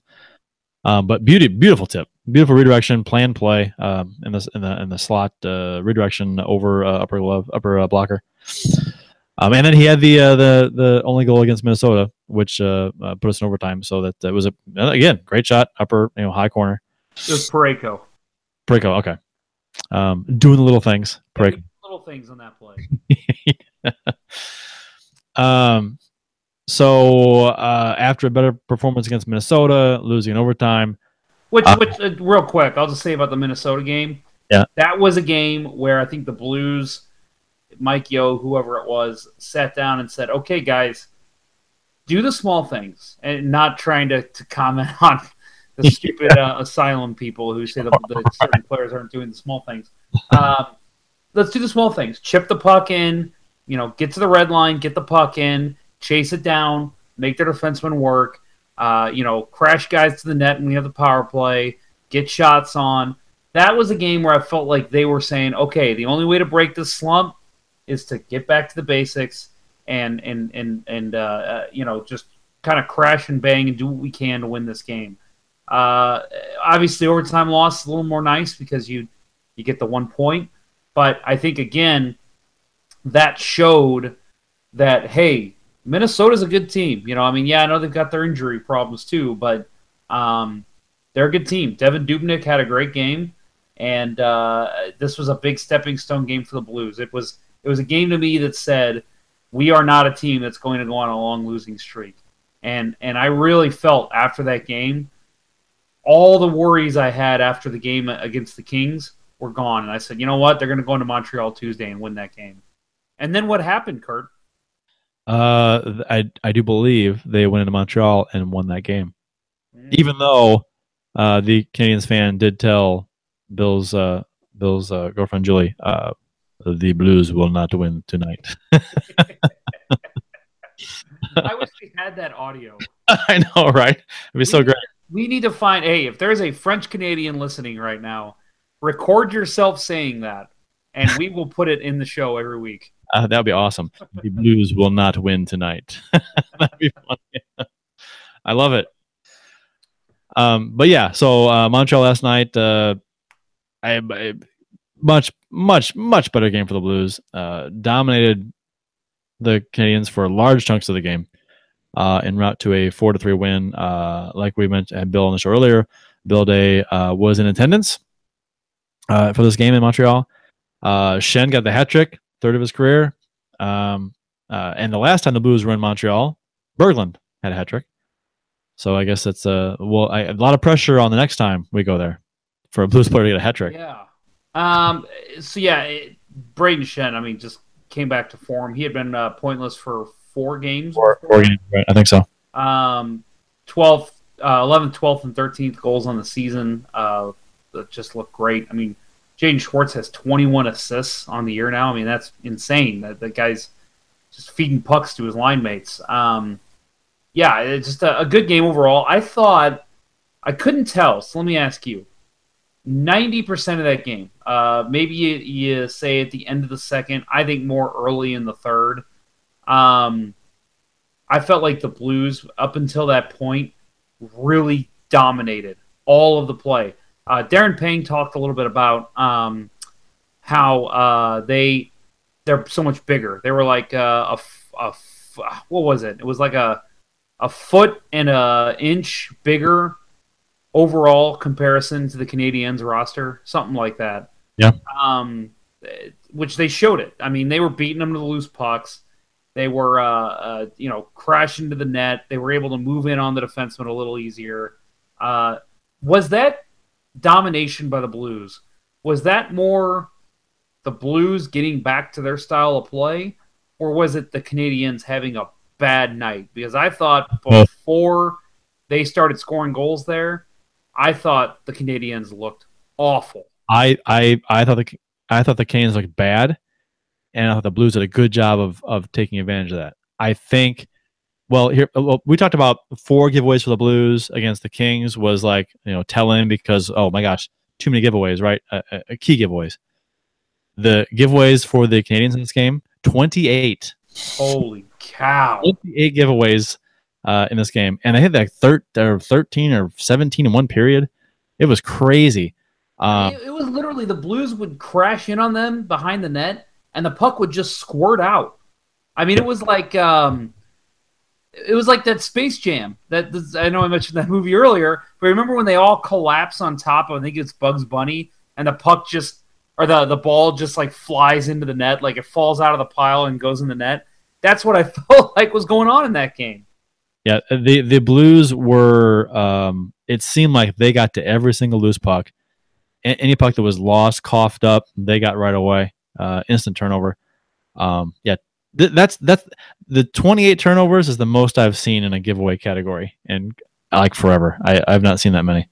It was be interested to know what the record is for, for a game that they've kept track on. Yeah, I'm sure it's more than that, but it can't be much more than that. That's, a lot. crazy. That's a lot. That, We- that's, a, that's a subjective stat. You know, It is. The, the person in the in the arena that night is the one keeping it, so it's going to fluctuate. But I think we talked.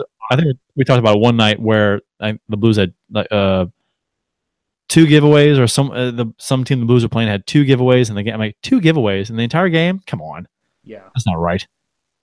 but But- there's, there's always going to be more than that. But I, say, I think I think giveaways like in the zone that results in a scoring chance. I think that plays into it all.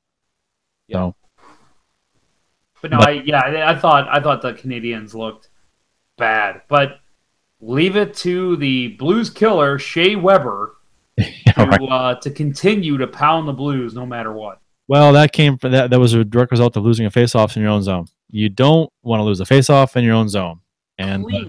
Both were Yeah. clean losses too. and that killed us late in the second with his uh, his shot from the point, and it killed us uh, what 13 minutes to go in the game, Uh, yeah, something like that something when they tied it. Yeah. So, but yeah, I mean, that's that's you. The faceoffs were 52 percent to 48 percent, which is you know fairly close. Um, but uh, when you're up in the third period and you lose faceoffs in your own end, losing faceoffs in the offensive zone is one thing. You don't get a scoring chance uh, right off the right off the uh, off the gun there. That's that's one thing. But lose them in your own zone, then that's bad. So Yeah, they they that was that. I remember uh, one of our first shows of St. Louis Blues Radio talking about how the Blues signed Jason Arnott just because they needed help on defensive zone faceoffs, and because that is that's an extremely important part of the game. You know, Yep. granted these two directly led to. I mean, it was a, a goal right after the faceoff. But usually, what you'll see when you lose a defensive zone is the offensive team gets the puck, moves it around, cycle, cycle, cycle, score.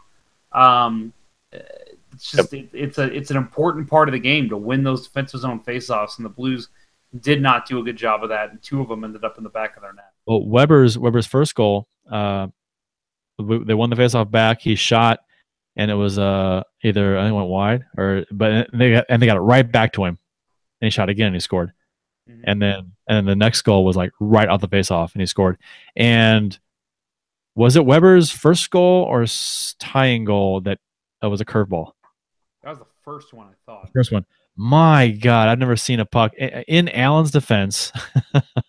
um, that puck had no business ending up on net. That was going a couple feet wide, and it curved and it went in off the post and in. That was nuts. Yeah, I mean the the way that Allen slid on the play, you know, you could tell he was reading the puck, and okay, it's going to end right out here in my belly. Oh wait, no, it's not. It's going to go around me. I, it it was a boomerang. It was the weirdest thing. It, you see it, you see it about five times a year in the NHL, where you just a guy will take a normal shot, but the puck for some reason, the way it goes off a stick, maybe it hits something, but it didn't look like that one did. How it just I mean, it, the trajectory of it, it's it, there's no understanding it. A lot of times, a lot of times pucks hit, will. a, hit a rut in the ice or something. a lot of times pucks will if they if they're on end when you hit them when you when you take a shot it will they'll knuckle and they'll go down or kind of like like up and down this thing this thing was on edge and it seemed when he shot it it was almost the, uh, if you look at the the slow mo replay the high def slow mo replay it, the puck was almost like sideways the whole way and so it was starting to go wide and then it was spinning uh, and it just it just curved it, it just it, it grabbed the air and just curved and went around Allen and in. You ask any goalie in the NHL, any goalie, period, and and they watch that slow mo replay, they'll say, "Yeah, I wouldn't have stopped that either." It's you. I mean, you can't. You're reacting to where the puck's going, and it's going wide. So you slide over, and it just goes around. You can't. Yeah, I, I don't. I don't blame Allen at all for that one. Um, that's not. That's a. It's a goofy, fluky kind of goal. But uh, it just kind of sucks that that was the uh, late in the second. That kind of gave Montreal momentum, and they had they carried that in the third. Uh, they played better in the third a little bit uh, start off, but um, and they got the tying goal too. But uh, thankfully, we got the lucky bounce off of the uh, defenseman skate for uh, Schenn's third goal that uh, that ended up being the game winner. So This was obviously wasn't on home ice, so I don't even think any hats were, were thrown. But it reminds me No. of um, I think it was Tkachuk in the 2002 uh, playoffs against the Red Wings, um, scored a hat trick. But I think what happened was it went off his leg, and nobody knew it in the arena. So when they announced the goal, the play's going. Excuse me.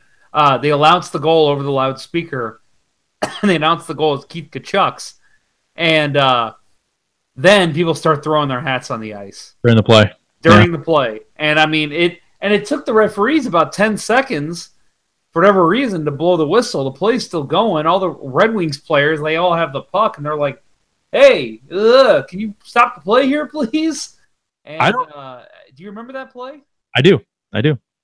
I don't know if they still do this, but I know back in the day when Shanahan was playing here for the Blues, he had a hat trick in a game, and they interviewed him afterwards, and he came out of the locker room wearing a Patriots hat, New England Patriots hat that someone had thrown on the ice, and and they asked him about it, and they said he said that yeah, when you score a hat trick, they collect all the hats and they bring them to you, the guy who scores the hat trick, and they dump them basically at your locker, or they used to. And so he was wearing one of the hats out of the pile for the interview, which is so Shanahan. Yeah. But uh, so I wonder if they still do that. I'm guessing no. I, I'm guessing- uh, they, I, okay, from what I know, um, they do not dump them in front of their locker. They do put them in a room and they tell the player, "Hey, do you want to come take a look at these? If you want any, you can have them. Otherwise, we're going to donate them to a charity." Okay. Pretty sure that's what happened. Maybe that's what it was then. Uh, I'm, maybe back then they did dump it in front of their locker, but I'm pretty sure now because I, I was at the game the uh, early in Lehtera's NHL career when he scored that hat trick. I think it was against the Sabres, and um, somebody asked him that. They said, you know, hey, uh, you know, wh- wh- what happened with the hats? And he was, oh yeah, it was in this back room, and I came out and picked a couple of them out, and they're going to donate the rest to charity. That's so I fun. that's what they do. I, I wash them first and then I wear them. oh, you you know that. I mean, that was his first career hat trick. Is only NHL hat trick he'll ever have, and uh, he, um, you know, I would do the same thing if I, I would- scored a hat trick and people threw hats on the ice. I'd keep every damn one of them. You know what you do? Uh, uh, uh, especially your first one. You you obviously have the pucks, right? Or the puck, the third one anyway. Yeah. And you then you get the hat. You pick out at least a couple hats, and that's that's like a shrine to me in my house. Those couple hats and the puck with the with the uh, get a plaque made or whatever. That'd be yeah. The hats with the puck. That's kind of cool. Yep. I'd so do that. Allen lost his skate blade in this game, which I meant to ask Bill about that while he was on. If if he'd ever seen that happen before, since he is a goalie or was the goalie, is was, um, that I have never seen that before.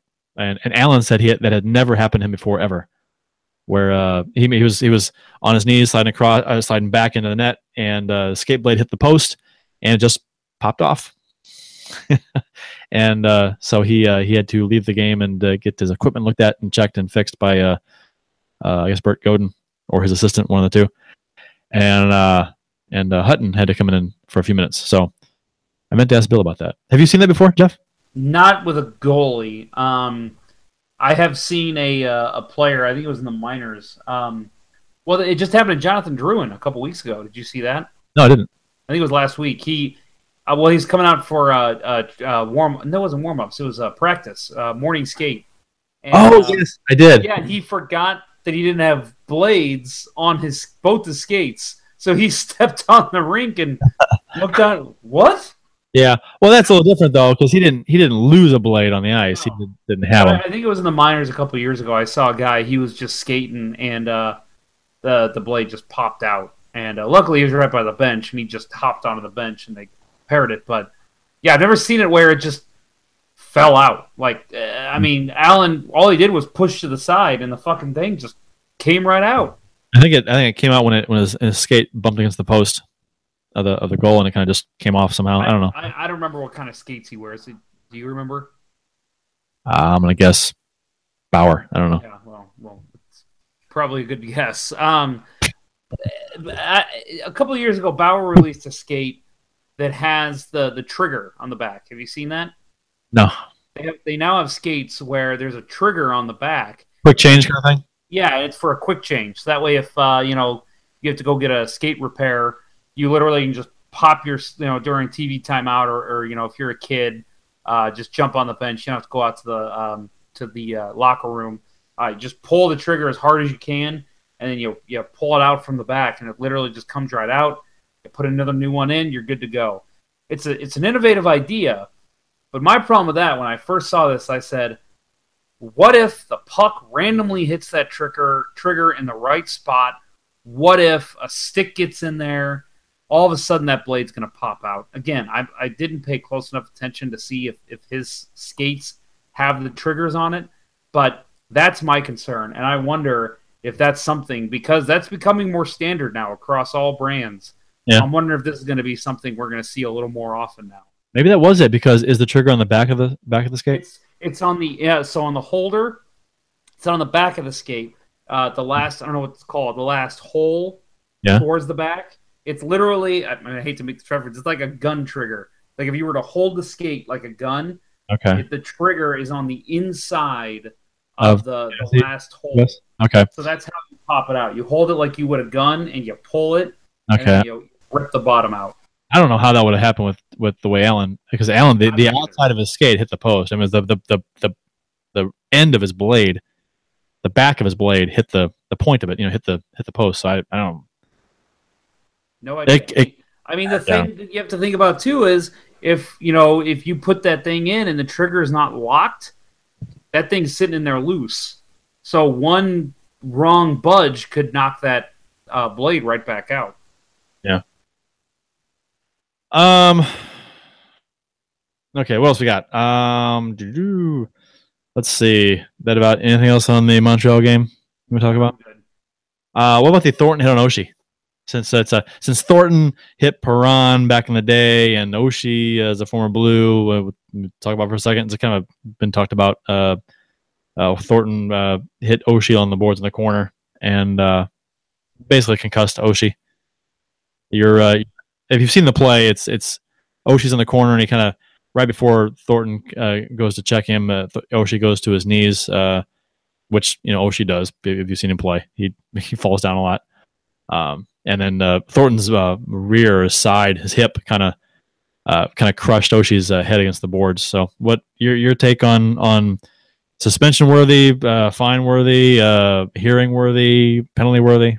No, this is um, this is something I know a lot of our listeners are going to disagree with me on. I've seen a lot of tweets about this. Um, I actually had no problem with this hit. Now, I will say, if he gets a two minute penalty, maybe even a four, maybe a misconduct, eh, maybe it would have to happen for me to see how I'd feel.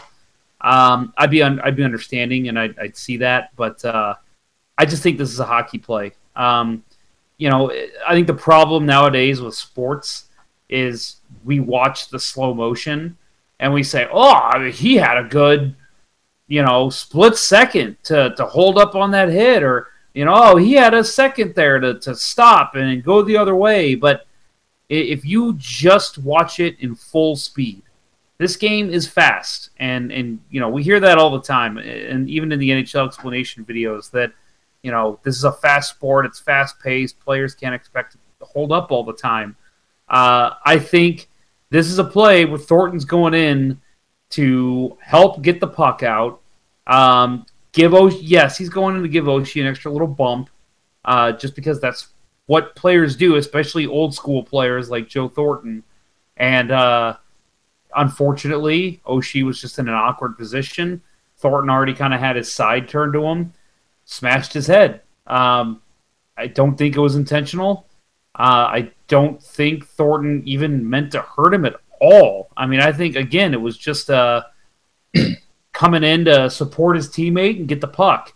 Um, it's just unfortunate. Um, and, and, again, I know other people disagree, but uh, Curt, from what I believe, you and I have already talked about this. You agree with, I, what I'm saying? I, we're on the same page exactly, and I think that, uh, and I don't want to be harsh about it, but I, I think that that those who are saying that this is suspension worthy, you know, uh, ejection from the game worthy, uh, dirty play, um, no, it's it's not. Um, you watch that thing at full speed. There is no way in hell that Thornton has enough time to uh, uh adjust and avoid Oshie. Uh, Oshie drops to his knee.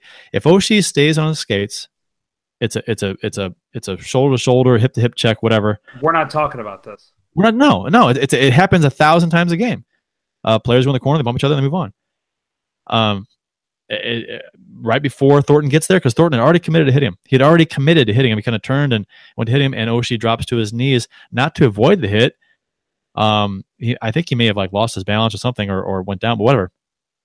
And he and, and Thornton's hip just crushes Oshie's face and head against the against the boards. It, it, it's and like you said, it's one of those plays that hockey is a rough game. It's a fast game. Sometimes players get hurt, and it's nobody's fault. That's just that was what that play was. Um, and it's it's a it's a it's a big boy sport, and players throw hits and they get hit and they get hurt. And Thornton, if he wanted to hurt Oshie, he would have went in with much more speed, force, and actually uh, actually leaned into him when he hit. He didn't. He he went in. He glided. He glided in. wasn't going fast. It just hit. It just got caught wrong. It just it was a um.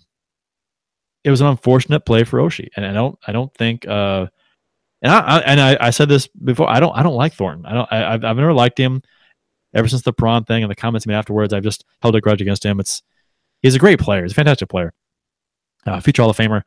Um, but I I don't I don't think there's any any anything. Uh, people. I'd love to have somebody on to disagree with me too. We can go back and forth and talk about why we thought that it was a dirty play. I'd love to have the oh. video too and to break it down because I don't I don't see how anybody could say. And I saw a bunch of tweets say this that oh he made no effort to get out of the way of Oshie. I'm like he didn't have time. He was it was it was a bang bang quick play in the corner and Oshie went down the last second. You can't expect you can't put that on Thornton to, to and blame him for not getting out of the way because that's just it's just it was an it was a it was a it was a happenstance in hockey and Oshie got hurt and we move on. It's just it, it happens. We said you love to have someone on. Is this a good time to open it up? Uh, it is. I opened up like like uh, two minutes ago. So we opened it up. Okay. Uh, let's go blues.com slash radio. If anybody would like to join us and talk about the, uh, the Thornton Oshie hit, or the uh, uh, you know the Blues and Doug Armstrong uh, working on a contract extension, which we'll talk about here in a second, um, or anything else uh, you want to talk about? Take pissed, happy. You want to talk about what kind of mattress you just bought? Whatever. I don't know. What are we talking about? Uh, yeah, and you know, and to close up the the Oshie and Thornton talk, you kept saying hit, which it was a hit. I mean that that registers as a hit. But to me, even when I play ice hockey, that's a bump. You know, Yeah. that's that's not even really a hit. It's a it's a I'm gonna come in and try to help get this puck from you because you know his other teammate was there. I remember who it was, but but somebody else was there for the Sharks. Um, I'm gonna come in, try to get the puck from you, and make you know I'm here. You know, I'm not coming in to maliciously hit you, but I'm going to impede you, and I'm going to step in front of you so that way you know I'm right here and you're not going anywhere. That's just a it's just a, a hockey bump. But again, because of the awkward position, Oshie, and I'm not blaming him, it, it was an unfortunate circumstance, but because of the position Oshie put himself in, um, because he started to fall, um, uh, Thornton could not let up at that point. It was he was too close to the boards to let up, and uh, it's just unfortunate. I hope Oshie has a, a safe and quick return, but uh, I don't know. I, I, I guess I understand why Tom Wilson went after him at the end of the game or towards the, the later parts of the game, but eh, I that to me is another one of those. And I think I've bitched about this on the show before. I'm so tired of players having to defend clean hits.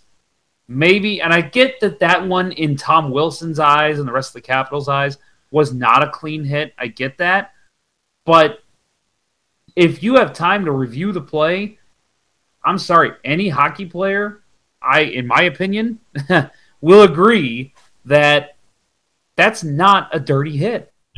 I, I, I, I, like I said, I'd love to talk to somebody who thinks it is, and uh, get their take, and then and then argue, because I, I, I totally vehemently disagree. Um, and Um, sorry, I, I can't be that guy for you.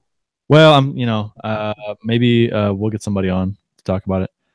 But I don't. You know what? Uh, you mentioned that uh, uh, players that uh, defend clean, uh, try and defend clean hits and, and get in fights for clean hits. I I look at it a different way.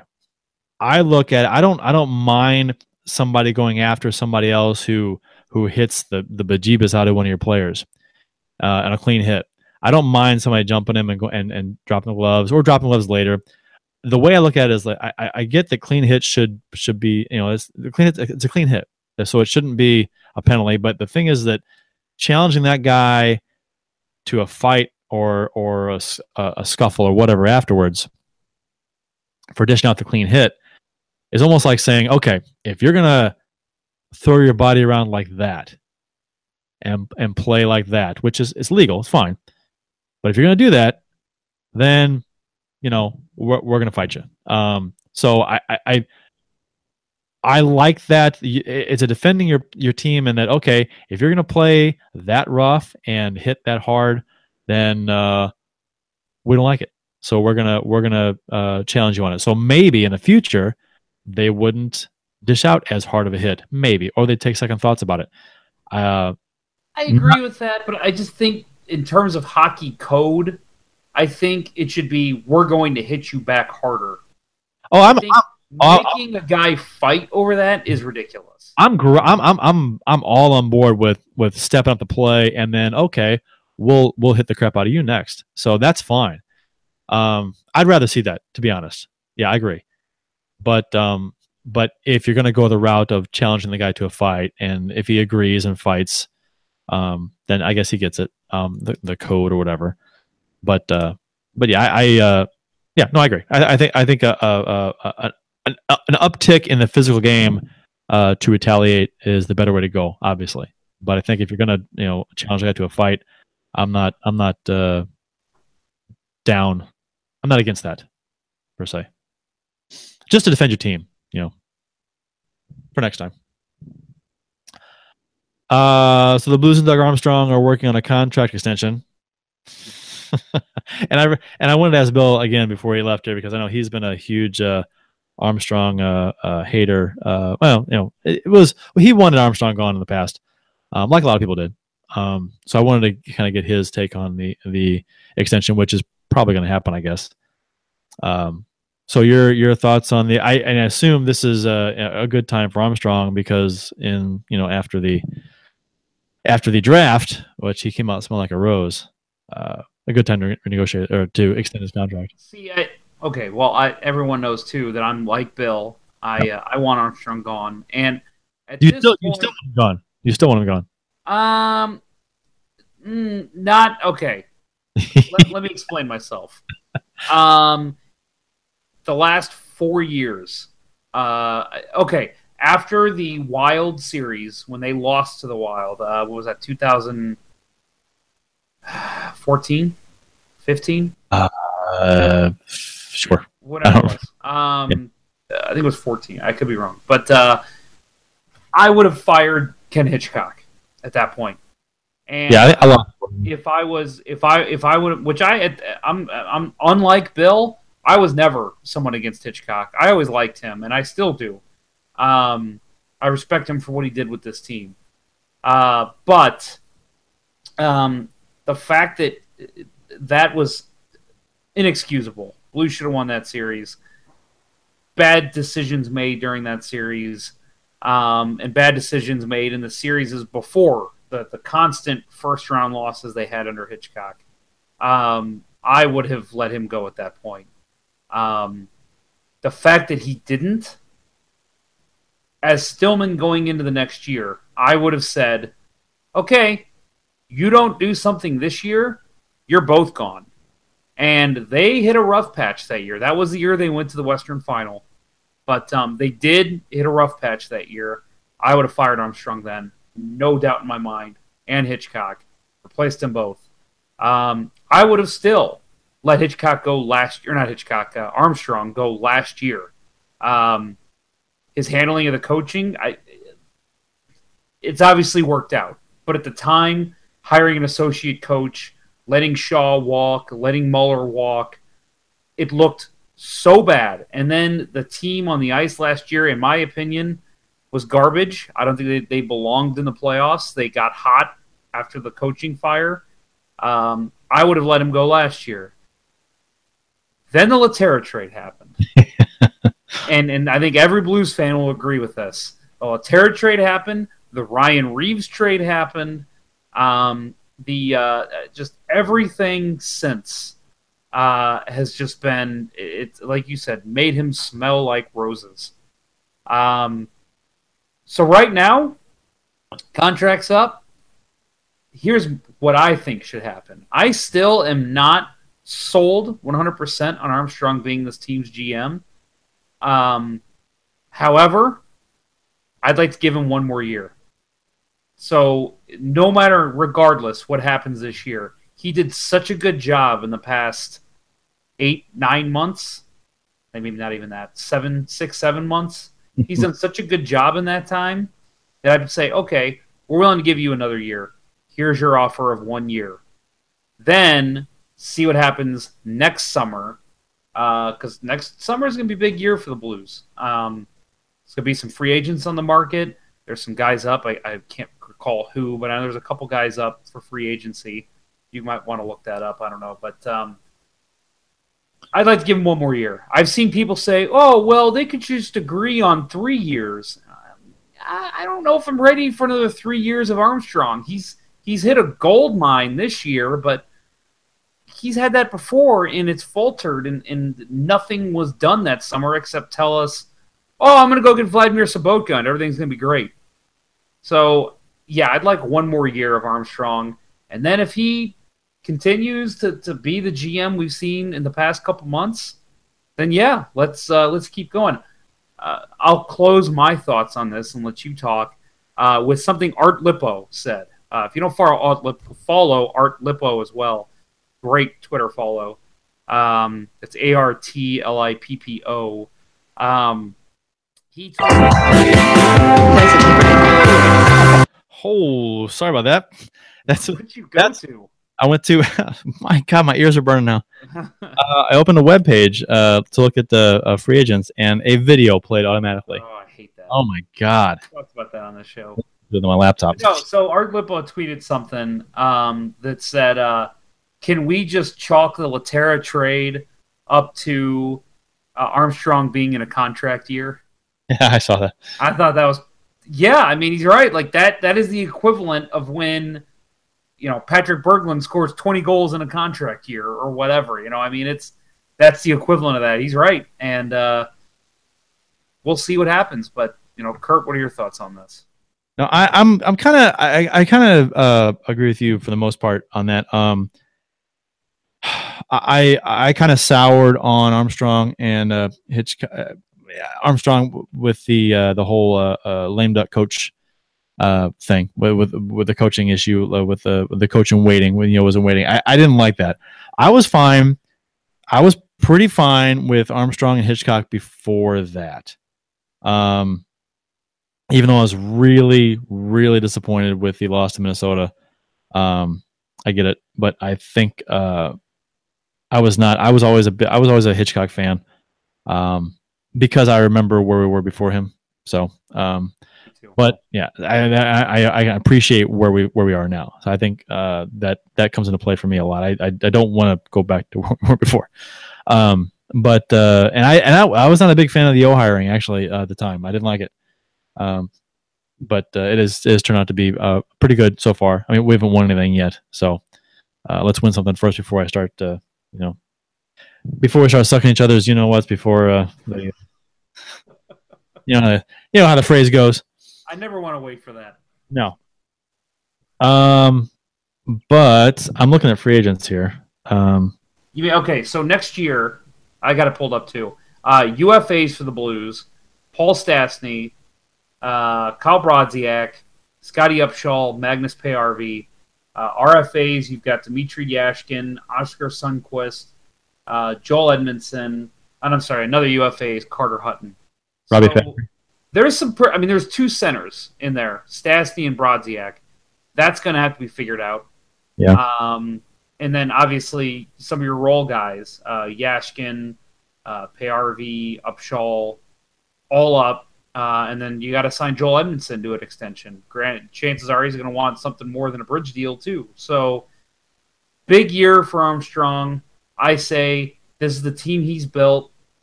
Give him at least one more year. But I am so worried that it's going to be a long term. Let's remember what you did lately. Five, six, seven year extension. Oh man, that's a long time. I hope it's not. I was thinking. I was thinking like three years. I don't. I don't want that either. I think that's still too long too. No, no. I, oh, when you said long term, I thought I thought you were gonna say three. Not I'm five. crazy. I'm crazy in thinking I and, and you know obviously they can draw their prices up every year. If I were a, a an owner, I would hire my GM. I would tell him you're getting one year contracts. I want to see what you're going to do every year. Now maybe that's insane, but that's what I would want. I don't want a guy getting comfortable and just laying back and saying, "Well, he can fire me. Doesn't matter. He's still going to have to pay me." Sta- Stastny is. There's no way he's coming back. There's just no way. If he takes a discount, Oh, that's well, yes, with a with like a I'm like a two million dollar discount. Oh, I think even more than that. I think you'd have to take about two point five to three. Yeah, I was I was thinking like five, signing for five. 'Cause He makes he makes uh seven well like seven and a half now, so I was thinking five, so two and a half, I'm yeah. thinking if you can get him to 4.5, 4.7, I think that'd be pretty solid. I think I think a team uh, somebody will get more than that. Oh, they will. He knows it too. Well, well his, his cap hit seven. That's what I was looking at. His salary is seven and a half. maybe you give him a, a 4.5 or so, and then you you riddle his uh, contract with uh, possible bonuses. That's the way to go because he is not gonna hit bonus level stuff the way he's been going. So No. incentive for him. Yeah, I, I, I, but I don't, I don't see him coming back. So that, I mean, that that's frees up money for. I mean, Edmundson's not going to come in that much more of an increase. I mean, he's going to make more. He's making. Oh, let's see, he's uh, what one point two. 1.05 is what I have. That's the cap hit. He's making, uh, he's making one point two. Yeah, so Okay. this year. So his, re- his, he's he'll what thinking two or so, two and a half maybe.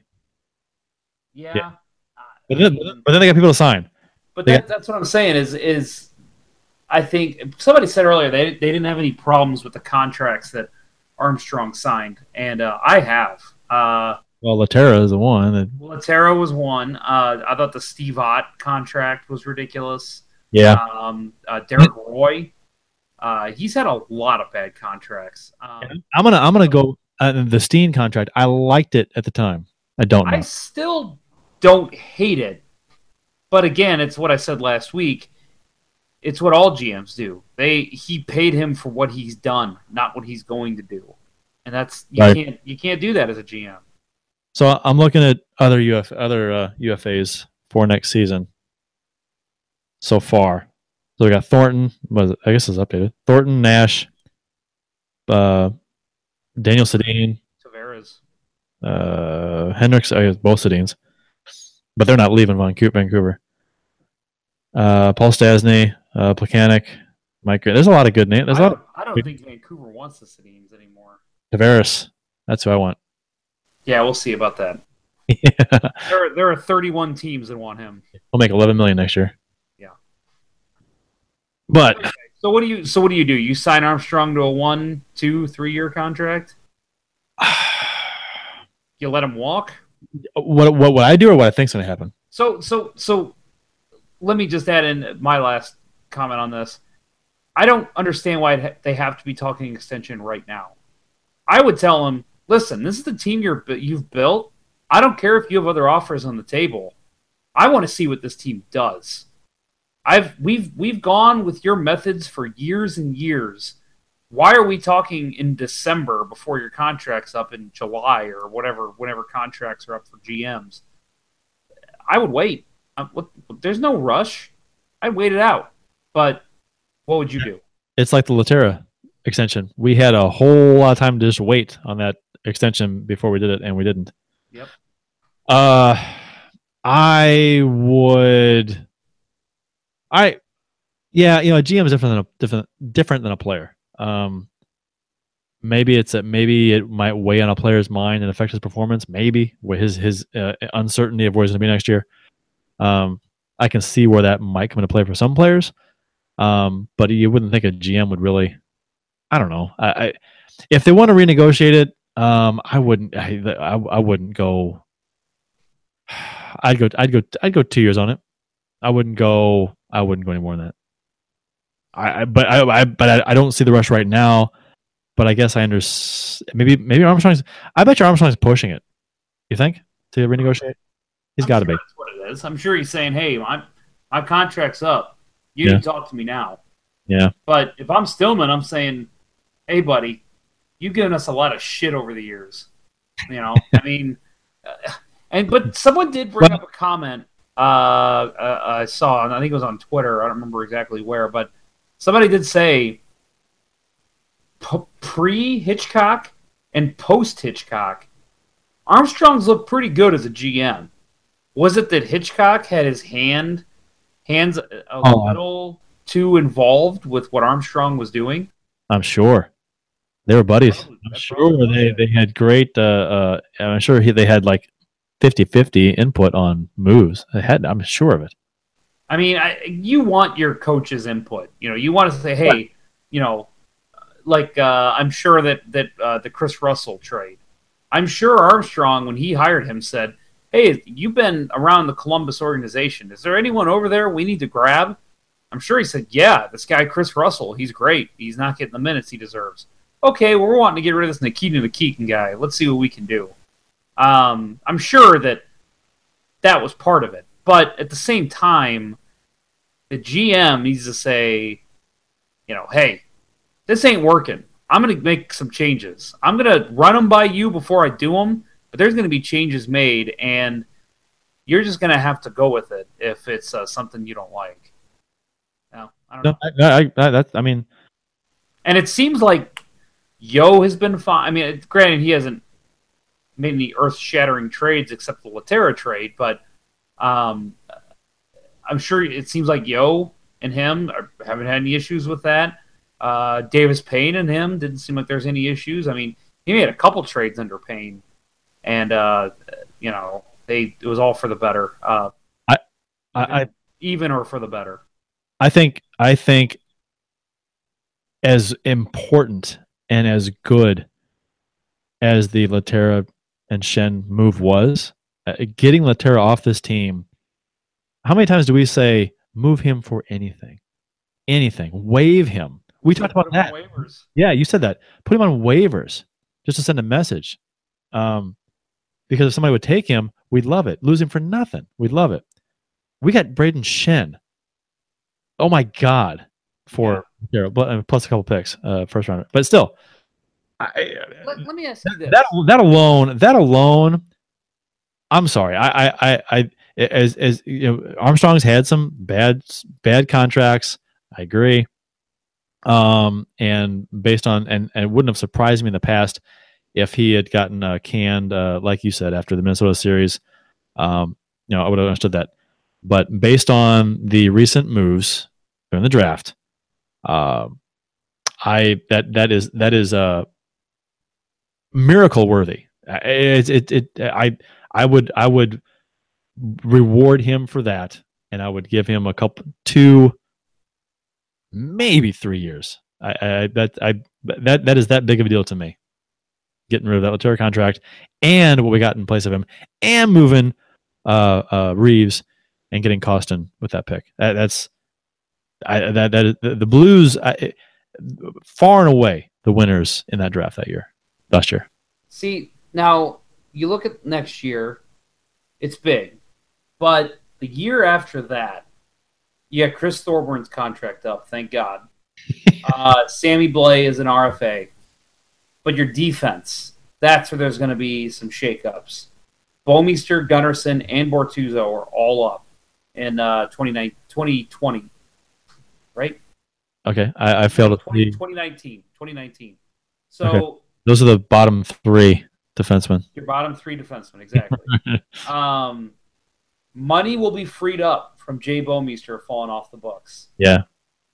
Doug Armstrong has been known to make some very bad signings, including Jay Bouwmeester. So I would say again, this yeah. summer coming up with with what we discussed earlier, I think that needs to play a major role on whether he is going to be involved okay. in the contract discussions for those three defensemen. So really, your main concern is Bouwmeester's contract. That's what you don't want. You don't want him to have his hands on Bouwmeester's contract or no, I need that guy gone. I agree. I am going to tell you what a um, what an, a, a Hall of Famer defenseman told me in the press box uh, my last year when I was in the box. Um, what happened to that guy? He used to be good. Anyone can walk him at this point. He got walked through the other night. Yeah, I I know he's come back from injury, but that guy should not be playing. No, I, and then I mean, uh, third pairing at best. You know, um, uh, what am I looking at here? Uh, defenseman, yeah, so Bouwmeester makes uh, his cap hits 5.4 and he makes 5.4 this year. So that's significant. You know, I mean, you know, if you can finagle it, you got Stastny's contract coming off the books next next season after this year. You've got Bouwmeester after the following year. That's enough for uh, Tavares. There has been talk. No, it is. And you know, if Walman's ready, maybe they say let's roll with these homegrown talent. But there's been talks because the Blues have not had a buyout in all of the years that Armstrong has been GM. I think they, they, said that they that they're one of two teams, and the other team is the Vegas Golden Knights. Yep. Um, that would be a great candidate right there. Buy him out at the end of this year. That frees up all the money you need. I would, I think, for Tavares. And I'm not I don't think it's going to happen. No. But if that's something the Blues want to pursue, we don't. the way to do it. We we have very rarely do we sign big name free agents. In their no, we haven't, and and to be honest, I mean, if you can get Stastny back for cheap, which I don't know, you'd have to have it before. You would have to work that deal out long before. I mean, I'm talking now. Yeah, they're going to have to work that deal out. And the and closer you get to July one, the more he realizes how much money he can make and he'd have to want to stay here and to yeah. take a pay cut to play here. I, I that's that's what it takes because he he's going to get offered more from somebody, and From what I've heard, there has not been any discussions, so I don't think he's back either. I, I I don't see how he can be at, at close to his salary now. I can't. I I just not. It does. It makes zero sense. I think he'll get six million somewhere else. He's a nice player, but he's not. He's not what his contract is. I I I, I was happy to get him, but he hasn't performed at the level that his contract is, you know, warranting. So. No. Yep. I, but so it just yeah, bring in yeah. Well, let's work on getting Tavares. If, if Armstrong can get Tavares, that'll Okay, yeah. if- Armstrong gets Tavares, in order to do that, I think he has to buy out Bouwmeester. If that happens, sign him to a 25 year extension. I don't give a shit. Talking about having Schenn and Tavares up the middle, I'm fine with that. You know what I, lo- I love uh, the occasional good free agent signing because it doesn't cost you anything except money. And yeah, you may have to overpay to get somebody now and then, like we did with Stastny. We had to overpay, but you didn't have to give up prospects or you know, a good roster player to get him. You, you didn't subtract from your franchise to get this guy. Signing a free agent, if it's the right guy and fits in with the mix and doesn't cost you too much money, um, your team gets exponentially better right away. So that's that's a, a bonus for that. Which, and it's a Uh, shame because it's a shame because this this team, this franchise, has historically not signed big name free agents in their prime ever. And the the, the first one they did was Stastny because you can't count Kariya. He was past his prime. Who else is there? Free agent, big name in their prime. No one, ever. Yeah, I'm. Nothing's coming to mind. I mean, they they've signed free agents before, but they've been past their prime. Granted, granted, the last since the the the the uh, the cap came into play, big names are never really available anymore. Right. But even like mid-level guys, I can't. I mean, all one comes to mind is Kariya, and like you said, that's Past his prime. that was way past his prime, and I was was not happy with that. No, a, a lot of people were. Signed him, I'm like, you gotta be kidding me. I was I was kind of cool with the whole novelty thing of it, but I but I was like, yeah, he's past his prime. Not for that money. He got uh, was it three years? Uh, eighteen. Yeah, eighteen million, I think. Ugh, It's like it's like the Jagr thing. that was to get butts in the seats. That's all Yeah. it was. Well, the Jagr thing, Jagr made, is making like one this year or something, one or two million. Um, I didn't want him here. Yeah, and people, but some people wanted him here for the novelty, which I it'd have been cool to see him play in a Blues jersey. I, I get that, but I he would not have helped this team. Upshall's outscoring him, which I think before the season or when when we were talking about you know, possibly signing Jagr, the Blues are interested. I was like, you give Upshall Jagr's minutes, and Upshall will outscore Jagr. And he's he's getting a little over half of the minutes Jagr gets, and Upshall has 11 points, and Jagr has seven. Uh, games played is different because Jagr's been hurt a little bit, um, so Upshall's played a few more games. But um, Upshall also plays eight minutes a game, nine minutes a game. Uh, Jagr plays like 15. So, uh, you know, I, I'm I'm I'm I'm just saying. I'm not saying. I'm just saying. Uh, up next for the Blues, uh, the Blues are at home against the Stars on Thursday night. Dallas goalie Ben Bishop will not make the trip. He's hurt again. Again. Uh, Dallas is currently 16, 11, and 3 and sitting sixth in the West. Five points behind the Blues, and they are 7, 3, and 0 in their last 10 and are coming off a 5 to 2 loss against Nashville. So, uh, uh, Stars games, always fun against the Blues. Yeah, the the last time the Blues played, the Stars looked like a, a Francis Howell's inline team. Dumpster fire, kind of thing. yeah, they did not look good. Um, but they're starting to, I think, understand Hitchcock's system a little better. Um, the goal scoring's been coming a little more. Uh, defense has been a little more solid. Uh, they've been playing a lot better lately. So uh, don't remember that last Stars game. If the Blues lose, don't be saying, "Oh, they completely outplayed them last time." Uh, it was a completely different team, different situation. It should be a pretty fun game, I think. I, I always like playing the stars uh, because I like to hate on Jamie Benn. I of all the superstars in the league, I don't know what your feelings are towards Benn. I can't stand that guy. I, I I don't like him. I think he's he's unnecessarily dirty. I would uh, love to go in my closet right now and pull out my Jamie Benn jersey. Yeah, I uh, I got his jersey when I lived in Dallas because I was such you a big fan of his. you can like the guy. I I think he's dirty. Uh, you know what he is? He is. Uh, but you know what though? He, I to me is the closest thing this league has to Brendan Shanahan, and that's what I like about him. You know what? If he was on, if he was on my, this is the way sports works. Yes. If he was on my team, I would love the crap out of him. Yep. He's on a different team, a, a rival team too. So I hate him. I'm allowed to. It's No, a, I, I will say that when they played them in the playoffs, I wanted that guy out of the lineup. I didn't want him playing. He's not only is he dangerous, but yeah, he's he's a he's a dirty asshole. yeah, it, it's sports. I mean, I'm you know you, you and that's uh, people. Are, oh, you're hypocritical. You love him. Well, yeah, I love him as on my team, but he's not, and he's so I, I can hate him. Yeah. It works.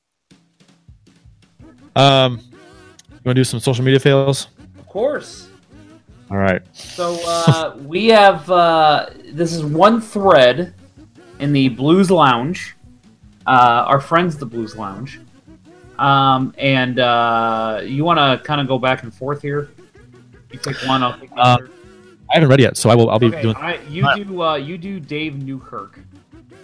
Okay. Dave, the, the, third instance there. Uh, you're the second instance. Okay. Right. Right. Sure. Sorry. Okay. Yeah. Yes. Uh, the other one was a response directly to him. Uh, so yeah, uh, Dave, you just got a call out on Let's Go Blues Radio. Congratulations. Uh, Dave was actually the uh, the good fan here, the uh, the one that um, I don't have a problem with. It was uh, Mr. Joseph Mosley, Mosley that uh, said something a little silly.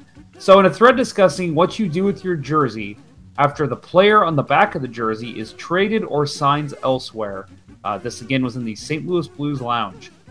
Joseph Mosley says, Depends on who it is. Still wear my Halak. Threw away my Backes. Uh, threw away. If you don't mind me asking, why? Lost all respect for him. Players play to win the cup.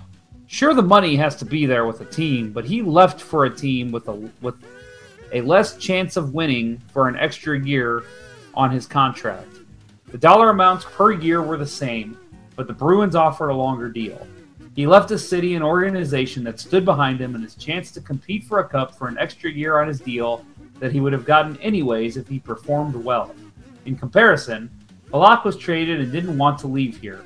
He is still underappreciated to this day, leading a quote joke of a team to the World Cup of Hockey finals and being sent to the minors by the Islanders, but still coming in and giving his all when they decide they need him and providing solid goaltending. Meanwhile, Backes more than likely will never see the end of his contract before being bought out, which he probably figured would happen, which is why he wanted that extra year and chose money over winning and people. Um, Joe, this is a job. You know, like we look at this as entertainment. This is a job for people.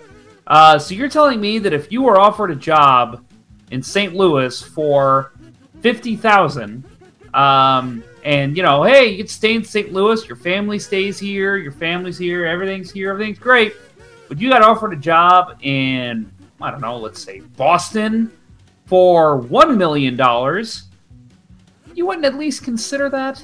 You wouldn't at least be like, "Mm, maybe I could live in Boston.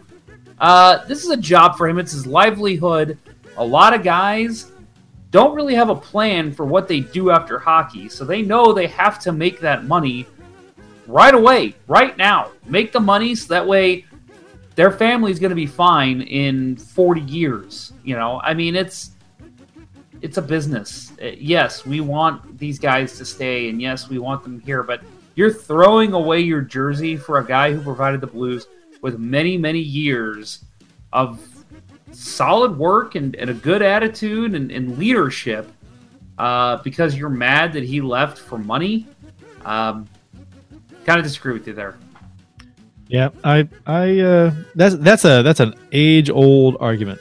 Um, that yeah, people that fans eh, they, they like you said, it's they it's entertainment for us, but uh, you have to understand that it's a business. It's their job for the players. So I I don't recall too many players in the history of any sport turning down probably five million dollars was extra. Was was was Backes make?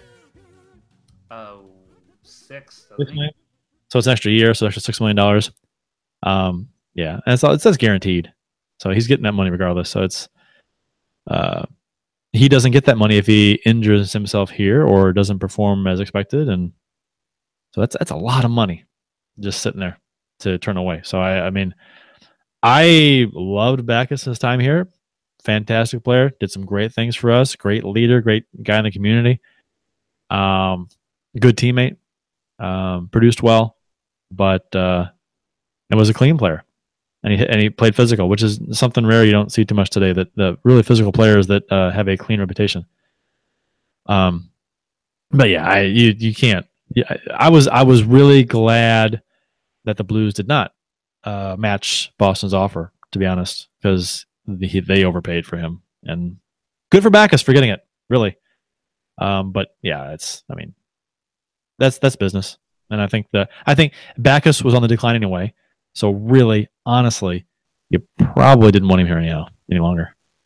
No, I mean his time here was done. Um, even if the Blues would have given him just the the four years instead of the five, you want him here for 5.5 to 6 million.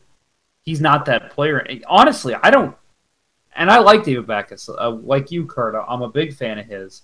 Um, I don't think he was worth that even in his prime. He, you know, solid player, but I don't think he's a six million dollar player even five, six no. years ago. No, I mean maybe the year, maybe he earned it the year he scored twenty something goals, whatever it was, thirty goals. Did He get thirty goals one year. Maybe maybe that year. Maybe that year he earned his money, but uh, yeah, for the most part, no, I don't think so. I think it was more intangibles that he got paid for, which it's hard to measure. So he had 31 goals twice. 2008, 2009, and 2010, 2011. Okay. Uh, yeah, and you know he's again not saying anything negative about the guy. Um, valiant warrior here. We loved him, but you're throwing a jersey away. You're throwing a jersey away. I hope you're not being honest. You know what? Um, uh, if, no. if if it were, you know, and and you may disagree here. For me, what Brett Hull did, that is a time that I would consider throwing away my jersey. I don't know how you felt about that, but the Blues were on the upswing and he left to go to another team. Yeah. And then he left again to go to the damn Red Wings and win a cup with them. Yep. That to me, that is way worse than what David Backes did. A whole whole shot of puck at Quenneville too. Yes, he did uh, during practice. Uh, disagreement. So uh, Hull was a hothead. Um, I, I liked Hull was never my favorite player on the team. It, when Shanahan was here, he was my favorite. Uh, Pronger was my favorite player uh, for a long time. Uh, Hull was never my favorite. I mean, I liked Hull. Um, great player, fan, fantastic. Uh, I mean, th- there are, there are people saying that he is the greatest goal scorer of all time, uh, had the greatest goal scoring season of all time.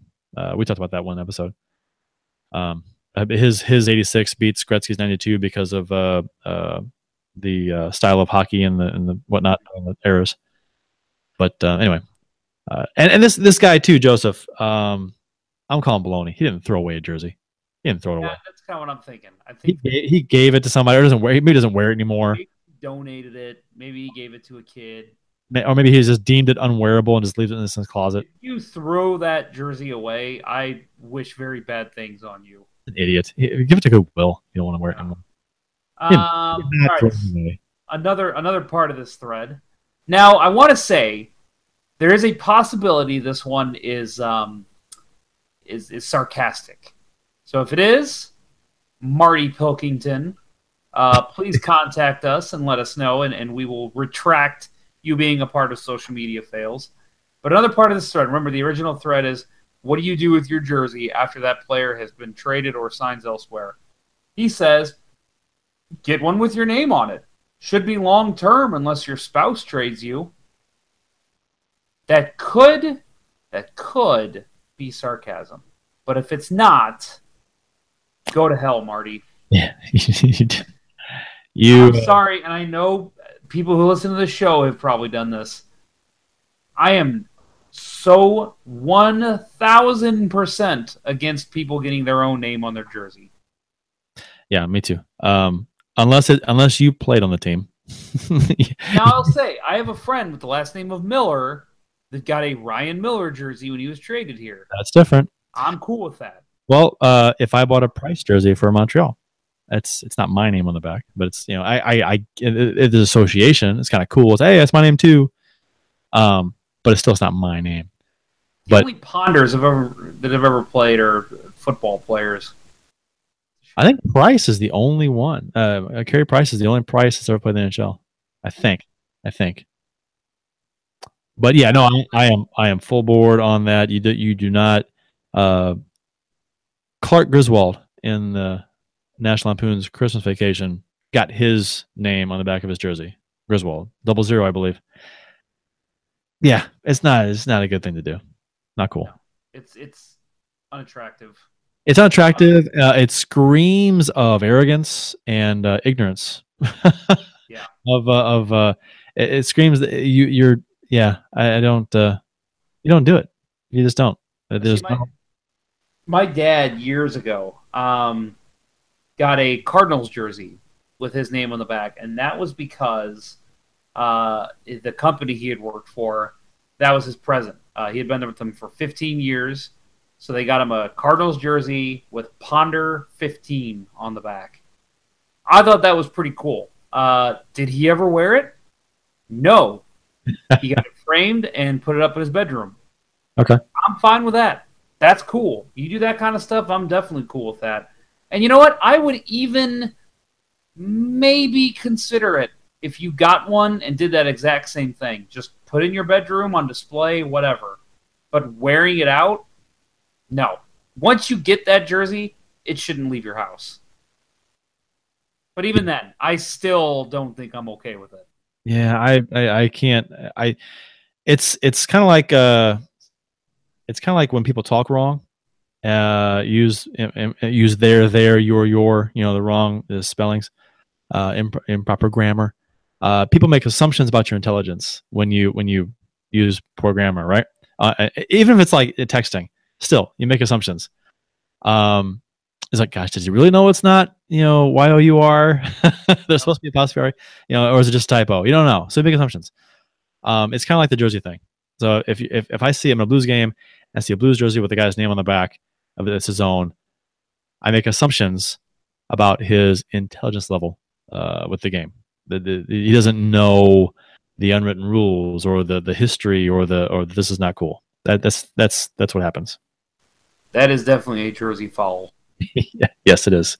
Um, because my first thing that I do, um, and it's silly because I instantly know that it's not a real person. When I see a name I don't know on a Blues jersey, I start going through my mind. I'm like, wait a minute, That's not right. is that a, a player worn jersey? Maybe that guy actually does exist. And then within five seconds, I'm like, no, he's just one of those assholes that has his own name on it. Maybe it's a guy. Oh, oh yeah, my my uh, my second cousin played for the Blues uh, three games back in 1974. So I'm like, oh, I don't know who the hell it is. No, Maybe- you know, you know what was funny was one time I saw a guy. He was wearing uh, the Blues jersey from like 03, 04 era, and it said Kennedy 12 on the back, and I was instantly like, "You asshole!" You know, like, come on. And and then then I started remembering it was like later in the game. I'm like, wait a minute, and I looked it up. Chris Kennedy played for the Blues for like five games, and it was he wore the number 12. So either that guy shared the same last name or that was a game used jersey. So I was like, Yeah. eh, you know what? I take back all the mean things I was thinking about that guy. So you got to be sure. Uh, if you're going to accuse somebody, you got to be sure. Yep. What about what about the jerseys that have like uh, Lord Stanley on the back as the name? No, Yeah, I don't like those either. got to be a player name. Yeah, me too. Now, I will say there was one exception. Um, I did see one time, and I saw him all the time. He was always at the games uh, back in the day. I, I didn't. I would never do it myself, but I didn't chastise him for it. There was a guy who had a jersey that said uh, the nameplate said "Oh baby," and the uh, the numbers were exclamation points. Okay. I was like, I would never do that, but I'm okay with that. That's cool. Yeah, like a, a, a tribute to Ken Wilson. Yeah. Okay. I guess. I could live with that. Uh, That's the only time I've ever said that if it wasn't a player name. yeah, it's yeah, it's almost always got to be a player name for me. Yep. Although ones that aren't, I'll say this: case by case basis. Okay, if it's your last name, it's automatically wrong. But like the the novelty ones, like like Lord Stanley or Oh Baby, okay, case by case basis. I want to see it. I want to think about it. And I'll determine if it's cool or not. Um. Anyway, uh, we I, I don't think we have any uh folks uh to challenge us for trivia. Uh, I could play myself. You could. We can save it till next week. Yeah, let's do that. Yeah, because we're running long anyway. Okay, so the Blue Note Sports Bar and Grill trivia, sponsored by the Blue Note Sports Bar and Grill, will be will be next week. Oh, so um, next show, probably looking at uh, maybe Wednesday the thirteenth, if that works for everybody. We'll see. Because they Blues play on Tuesday and Thursday next week. Is it an away game? Do we have away games? Can we do like a post game show maybe? Uh, possibly. Let's see. Next week is uh no home games next week. Oh, that's right. Yeah, they were yeah. advertising that. Homestand. Yep, they got a. Oh yeah, wow, they got a four-game homestand. Um, don't forget though. So we mentioned the Dallas game on the seventh. Uh, the 9th, they have an afternoon game against the Red Wings uh, in Detroit, Detroit. which will be fun. But uh, yeah, all of next week, they got Buffalo on Sunday at six, Tampa Bay uh, at, uh, on the twelfth on Tuesday, Anaheim the fourteenth, and then Winnipeg at six. on Well, tell you what. Saturday. Tell you what, the the game against Tampa Bay on Tuesday, and the game against uh, Winnipeg on Saturday. Whew. Be good games. Yeah, I mean the, the the best in the East versus the Blues, who up until a couple games ago were the best in the West, and then uh, Winnipeg, who uh, are they still uh, one, one in the West? Do they play tonight? They were leading the West, so it should be there's there's there's some behemoth uh, games coming up. Do you? So I made a bet, and this will close out the show. I guess we're like you said, we're running long. I made a bet with a friend. Uh, I bet him fifty dollars that the Winnipeg Jets would make the playoffs. He thought I was crazy.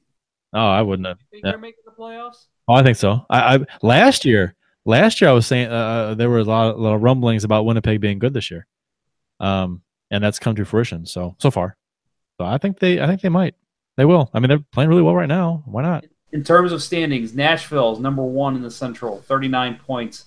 Winnipeg and St. Louis are tied for second uh, Yeah. with thirty-eight points, and then you got Dallas uh, five points back of the Blues and the Jets at uh, thirty-three points. So pretty big separation there, but um, I mean that's that's neck and neck those top three. I mean uh, that's there's going to be some good games there between the those three teams. It'd be nice to push Dallas back to seven points back on Thursday. That'd be and then a San, couple San Jose wins would uh, knock them down um, to the uh, uh, the eighth seed in the uh, West. and Yeah, we'll Detroit, you want you want to win in Detroit, you should win that game. You should win Detroit and Anaheim. Yeah. and Buffalo. And Buffalo, You need to win all three of those games. what you do is you you you you win at home against Dallas. It's a home game. I mean, honestly, we we sh- I mean Dallas is you know they're good. We should we should hopefully beat them. Detroit should win. Buffalo should win, and then Tampa Bay. So really, if you can, if you can get past Dallas, there t- should be two. You don't want you don't want to like get too cocky about winning games, especially on the road. You know, Detroit. All right, but- here's here's what the Blues need to do. They need to win in Dallas, win in Detroit, win against Dallas, win against Detroit, win against Buffalo, win against Tampa, win against Anaheim, and win against Winnipeg. How about that? What I was saying is, that you it'd be nice to get past Dallas. Then you got two supposedly easy games. I know it's, it's hard to say. It's stupid to say this stuff, but There's, there's yeah, there's Yeah. no easy games. two easy, two games that should be wins. I'll say that should be wins based on how good the teams are. And then so you got you you may have three wins in a row, four with Montreal uh, against Tampa Bay. So that you if you don't if you don't happen to win against Tampa Bay because they are you know fantastic, um, say you lose to them, then you come back with win against Anaheim, and then you've won uh, what five out of uh, five out of six. So that's going against Winnipeg. So that's I mean, so the way that I see it, okay, between those three teams, Detroit, Buffalo, Anaheim, you need to get two wins out of those games. Uh, yeah, I'm fine with them take them taking one, uh, but those are three game. Honestly, three games they should win. Right. But we all know, again, the the the the, the league. This is the best league in the world. Even the worst team can beat the best team at any given time. Uh, so I'm fine with them only winning two of those games. Uh, Tampa and Winnipeg, you got to at least win one of those. So that, that's the way I see it. I, I try to divide it up and say winnable games, the definite winnable games, oh two out of three. they've got they've got uh, home and a home against Winnipeg. Yeah, they do. That's right. They play again the next Sunday after that, Right. 5 p.m. Dang. That'll be, That's- that's some good hockey. Holy cow. Yeah, I'm gonna I'm gonna get some sleep so I can Yeah, do not do not miss those games. The 16th and the 17th. Uh, Winnipeg, uh, six o'clock Saturday in St. Louis, and then five o'clock Sunday in Winnipeg. That's going to be some must must watch hockey. You know, there are a lot of things that could happen in five games between now and then, but as of right now, those look to be like two fantastic games. Well, either way, it's still going to be unless every good player gets injured on both teams. That's still going to be good hockey to watch. Yep, I agree. And the Blues have fared much better in uh, second games of back to back. They've won, God, something like eight in a row or something. Is it? Oh no, twelve in a row, something like that. Which is weird. That's a fluky kind of stat, I think. So yeah, looking at it, next show will probably be a week from tonight, Wednesday the 13th. Probably. Uh, any tweet tweeting get to during the show? I do think. Uh, Guy sent one uh, when we were talking about the uh, Joe Thornton hit. He says, I agree it was a good hit. Uh, with the hockey play, however, it's the person that makes everyone think it was dirty. If it was Tarasenko that did the same thing, no one would think the play was dirty. He's probably right.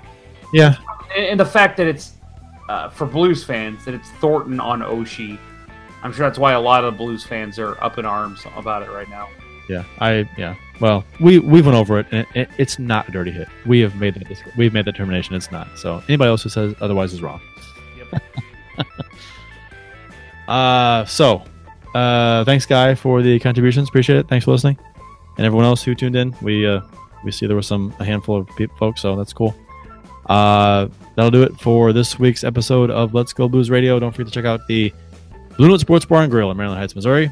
Uh, for uh, Jeff Ponder, I'm Curt Price. Uh, also, for Bill Day, uh, thank you for joining us from Montreal, Bill. That will conclude this week's broadcast of Let's Go Blues Radio. Until next time, everyone, let's go Blues. Let's go Blues. Uh, the Chiefs are at home tonight against Sport at the War Memorial at 8. Good seats are still available. A look at sports. I think that went very well. Thank you for listening to Let's Go Blues Radio. Now take off, hosers. Well, there's 90 minutes of your life you'll never get back. Sorry. St. Louis Blues, St. Louis Blues. Have you heard the news about our St. Louis Blues? They've only just begun, they're on their way to number one. Now there's no more blues for our St. Louis Blues. The Blues are on the ice tonight again. They're rough and tough and got the stuff to win. They'll always get one more, no matter what the score. They are quite a hockey team, my friend.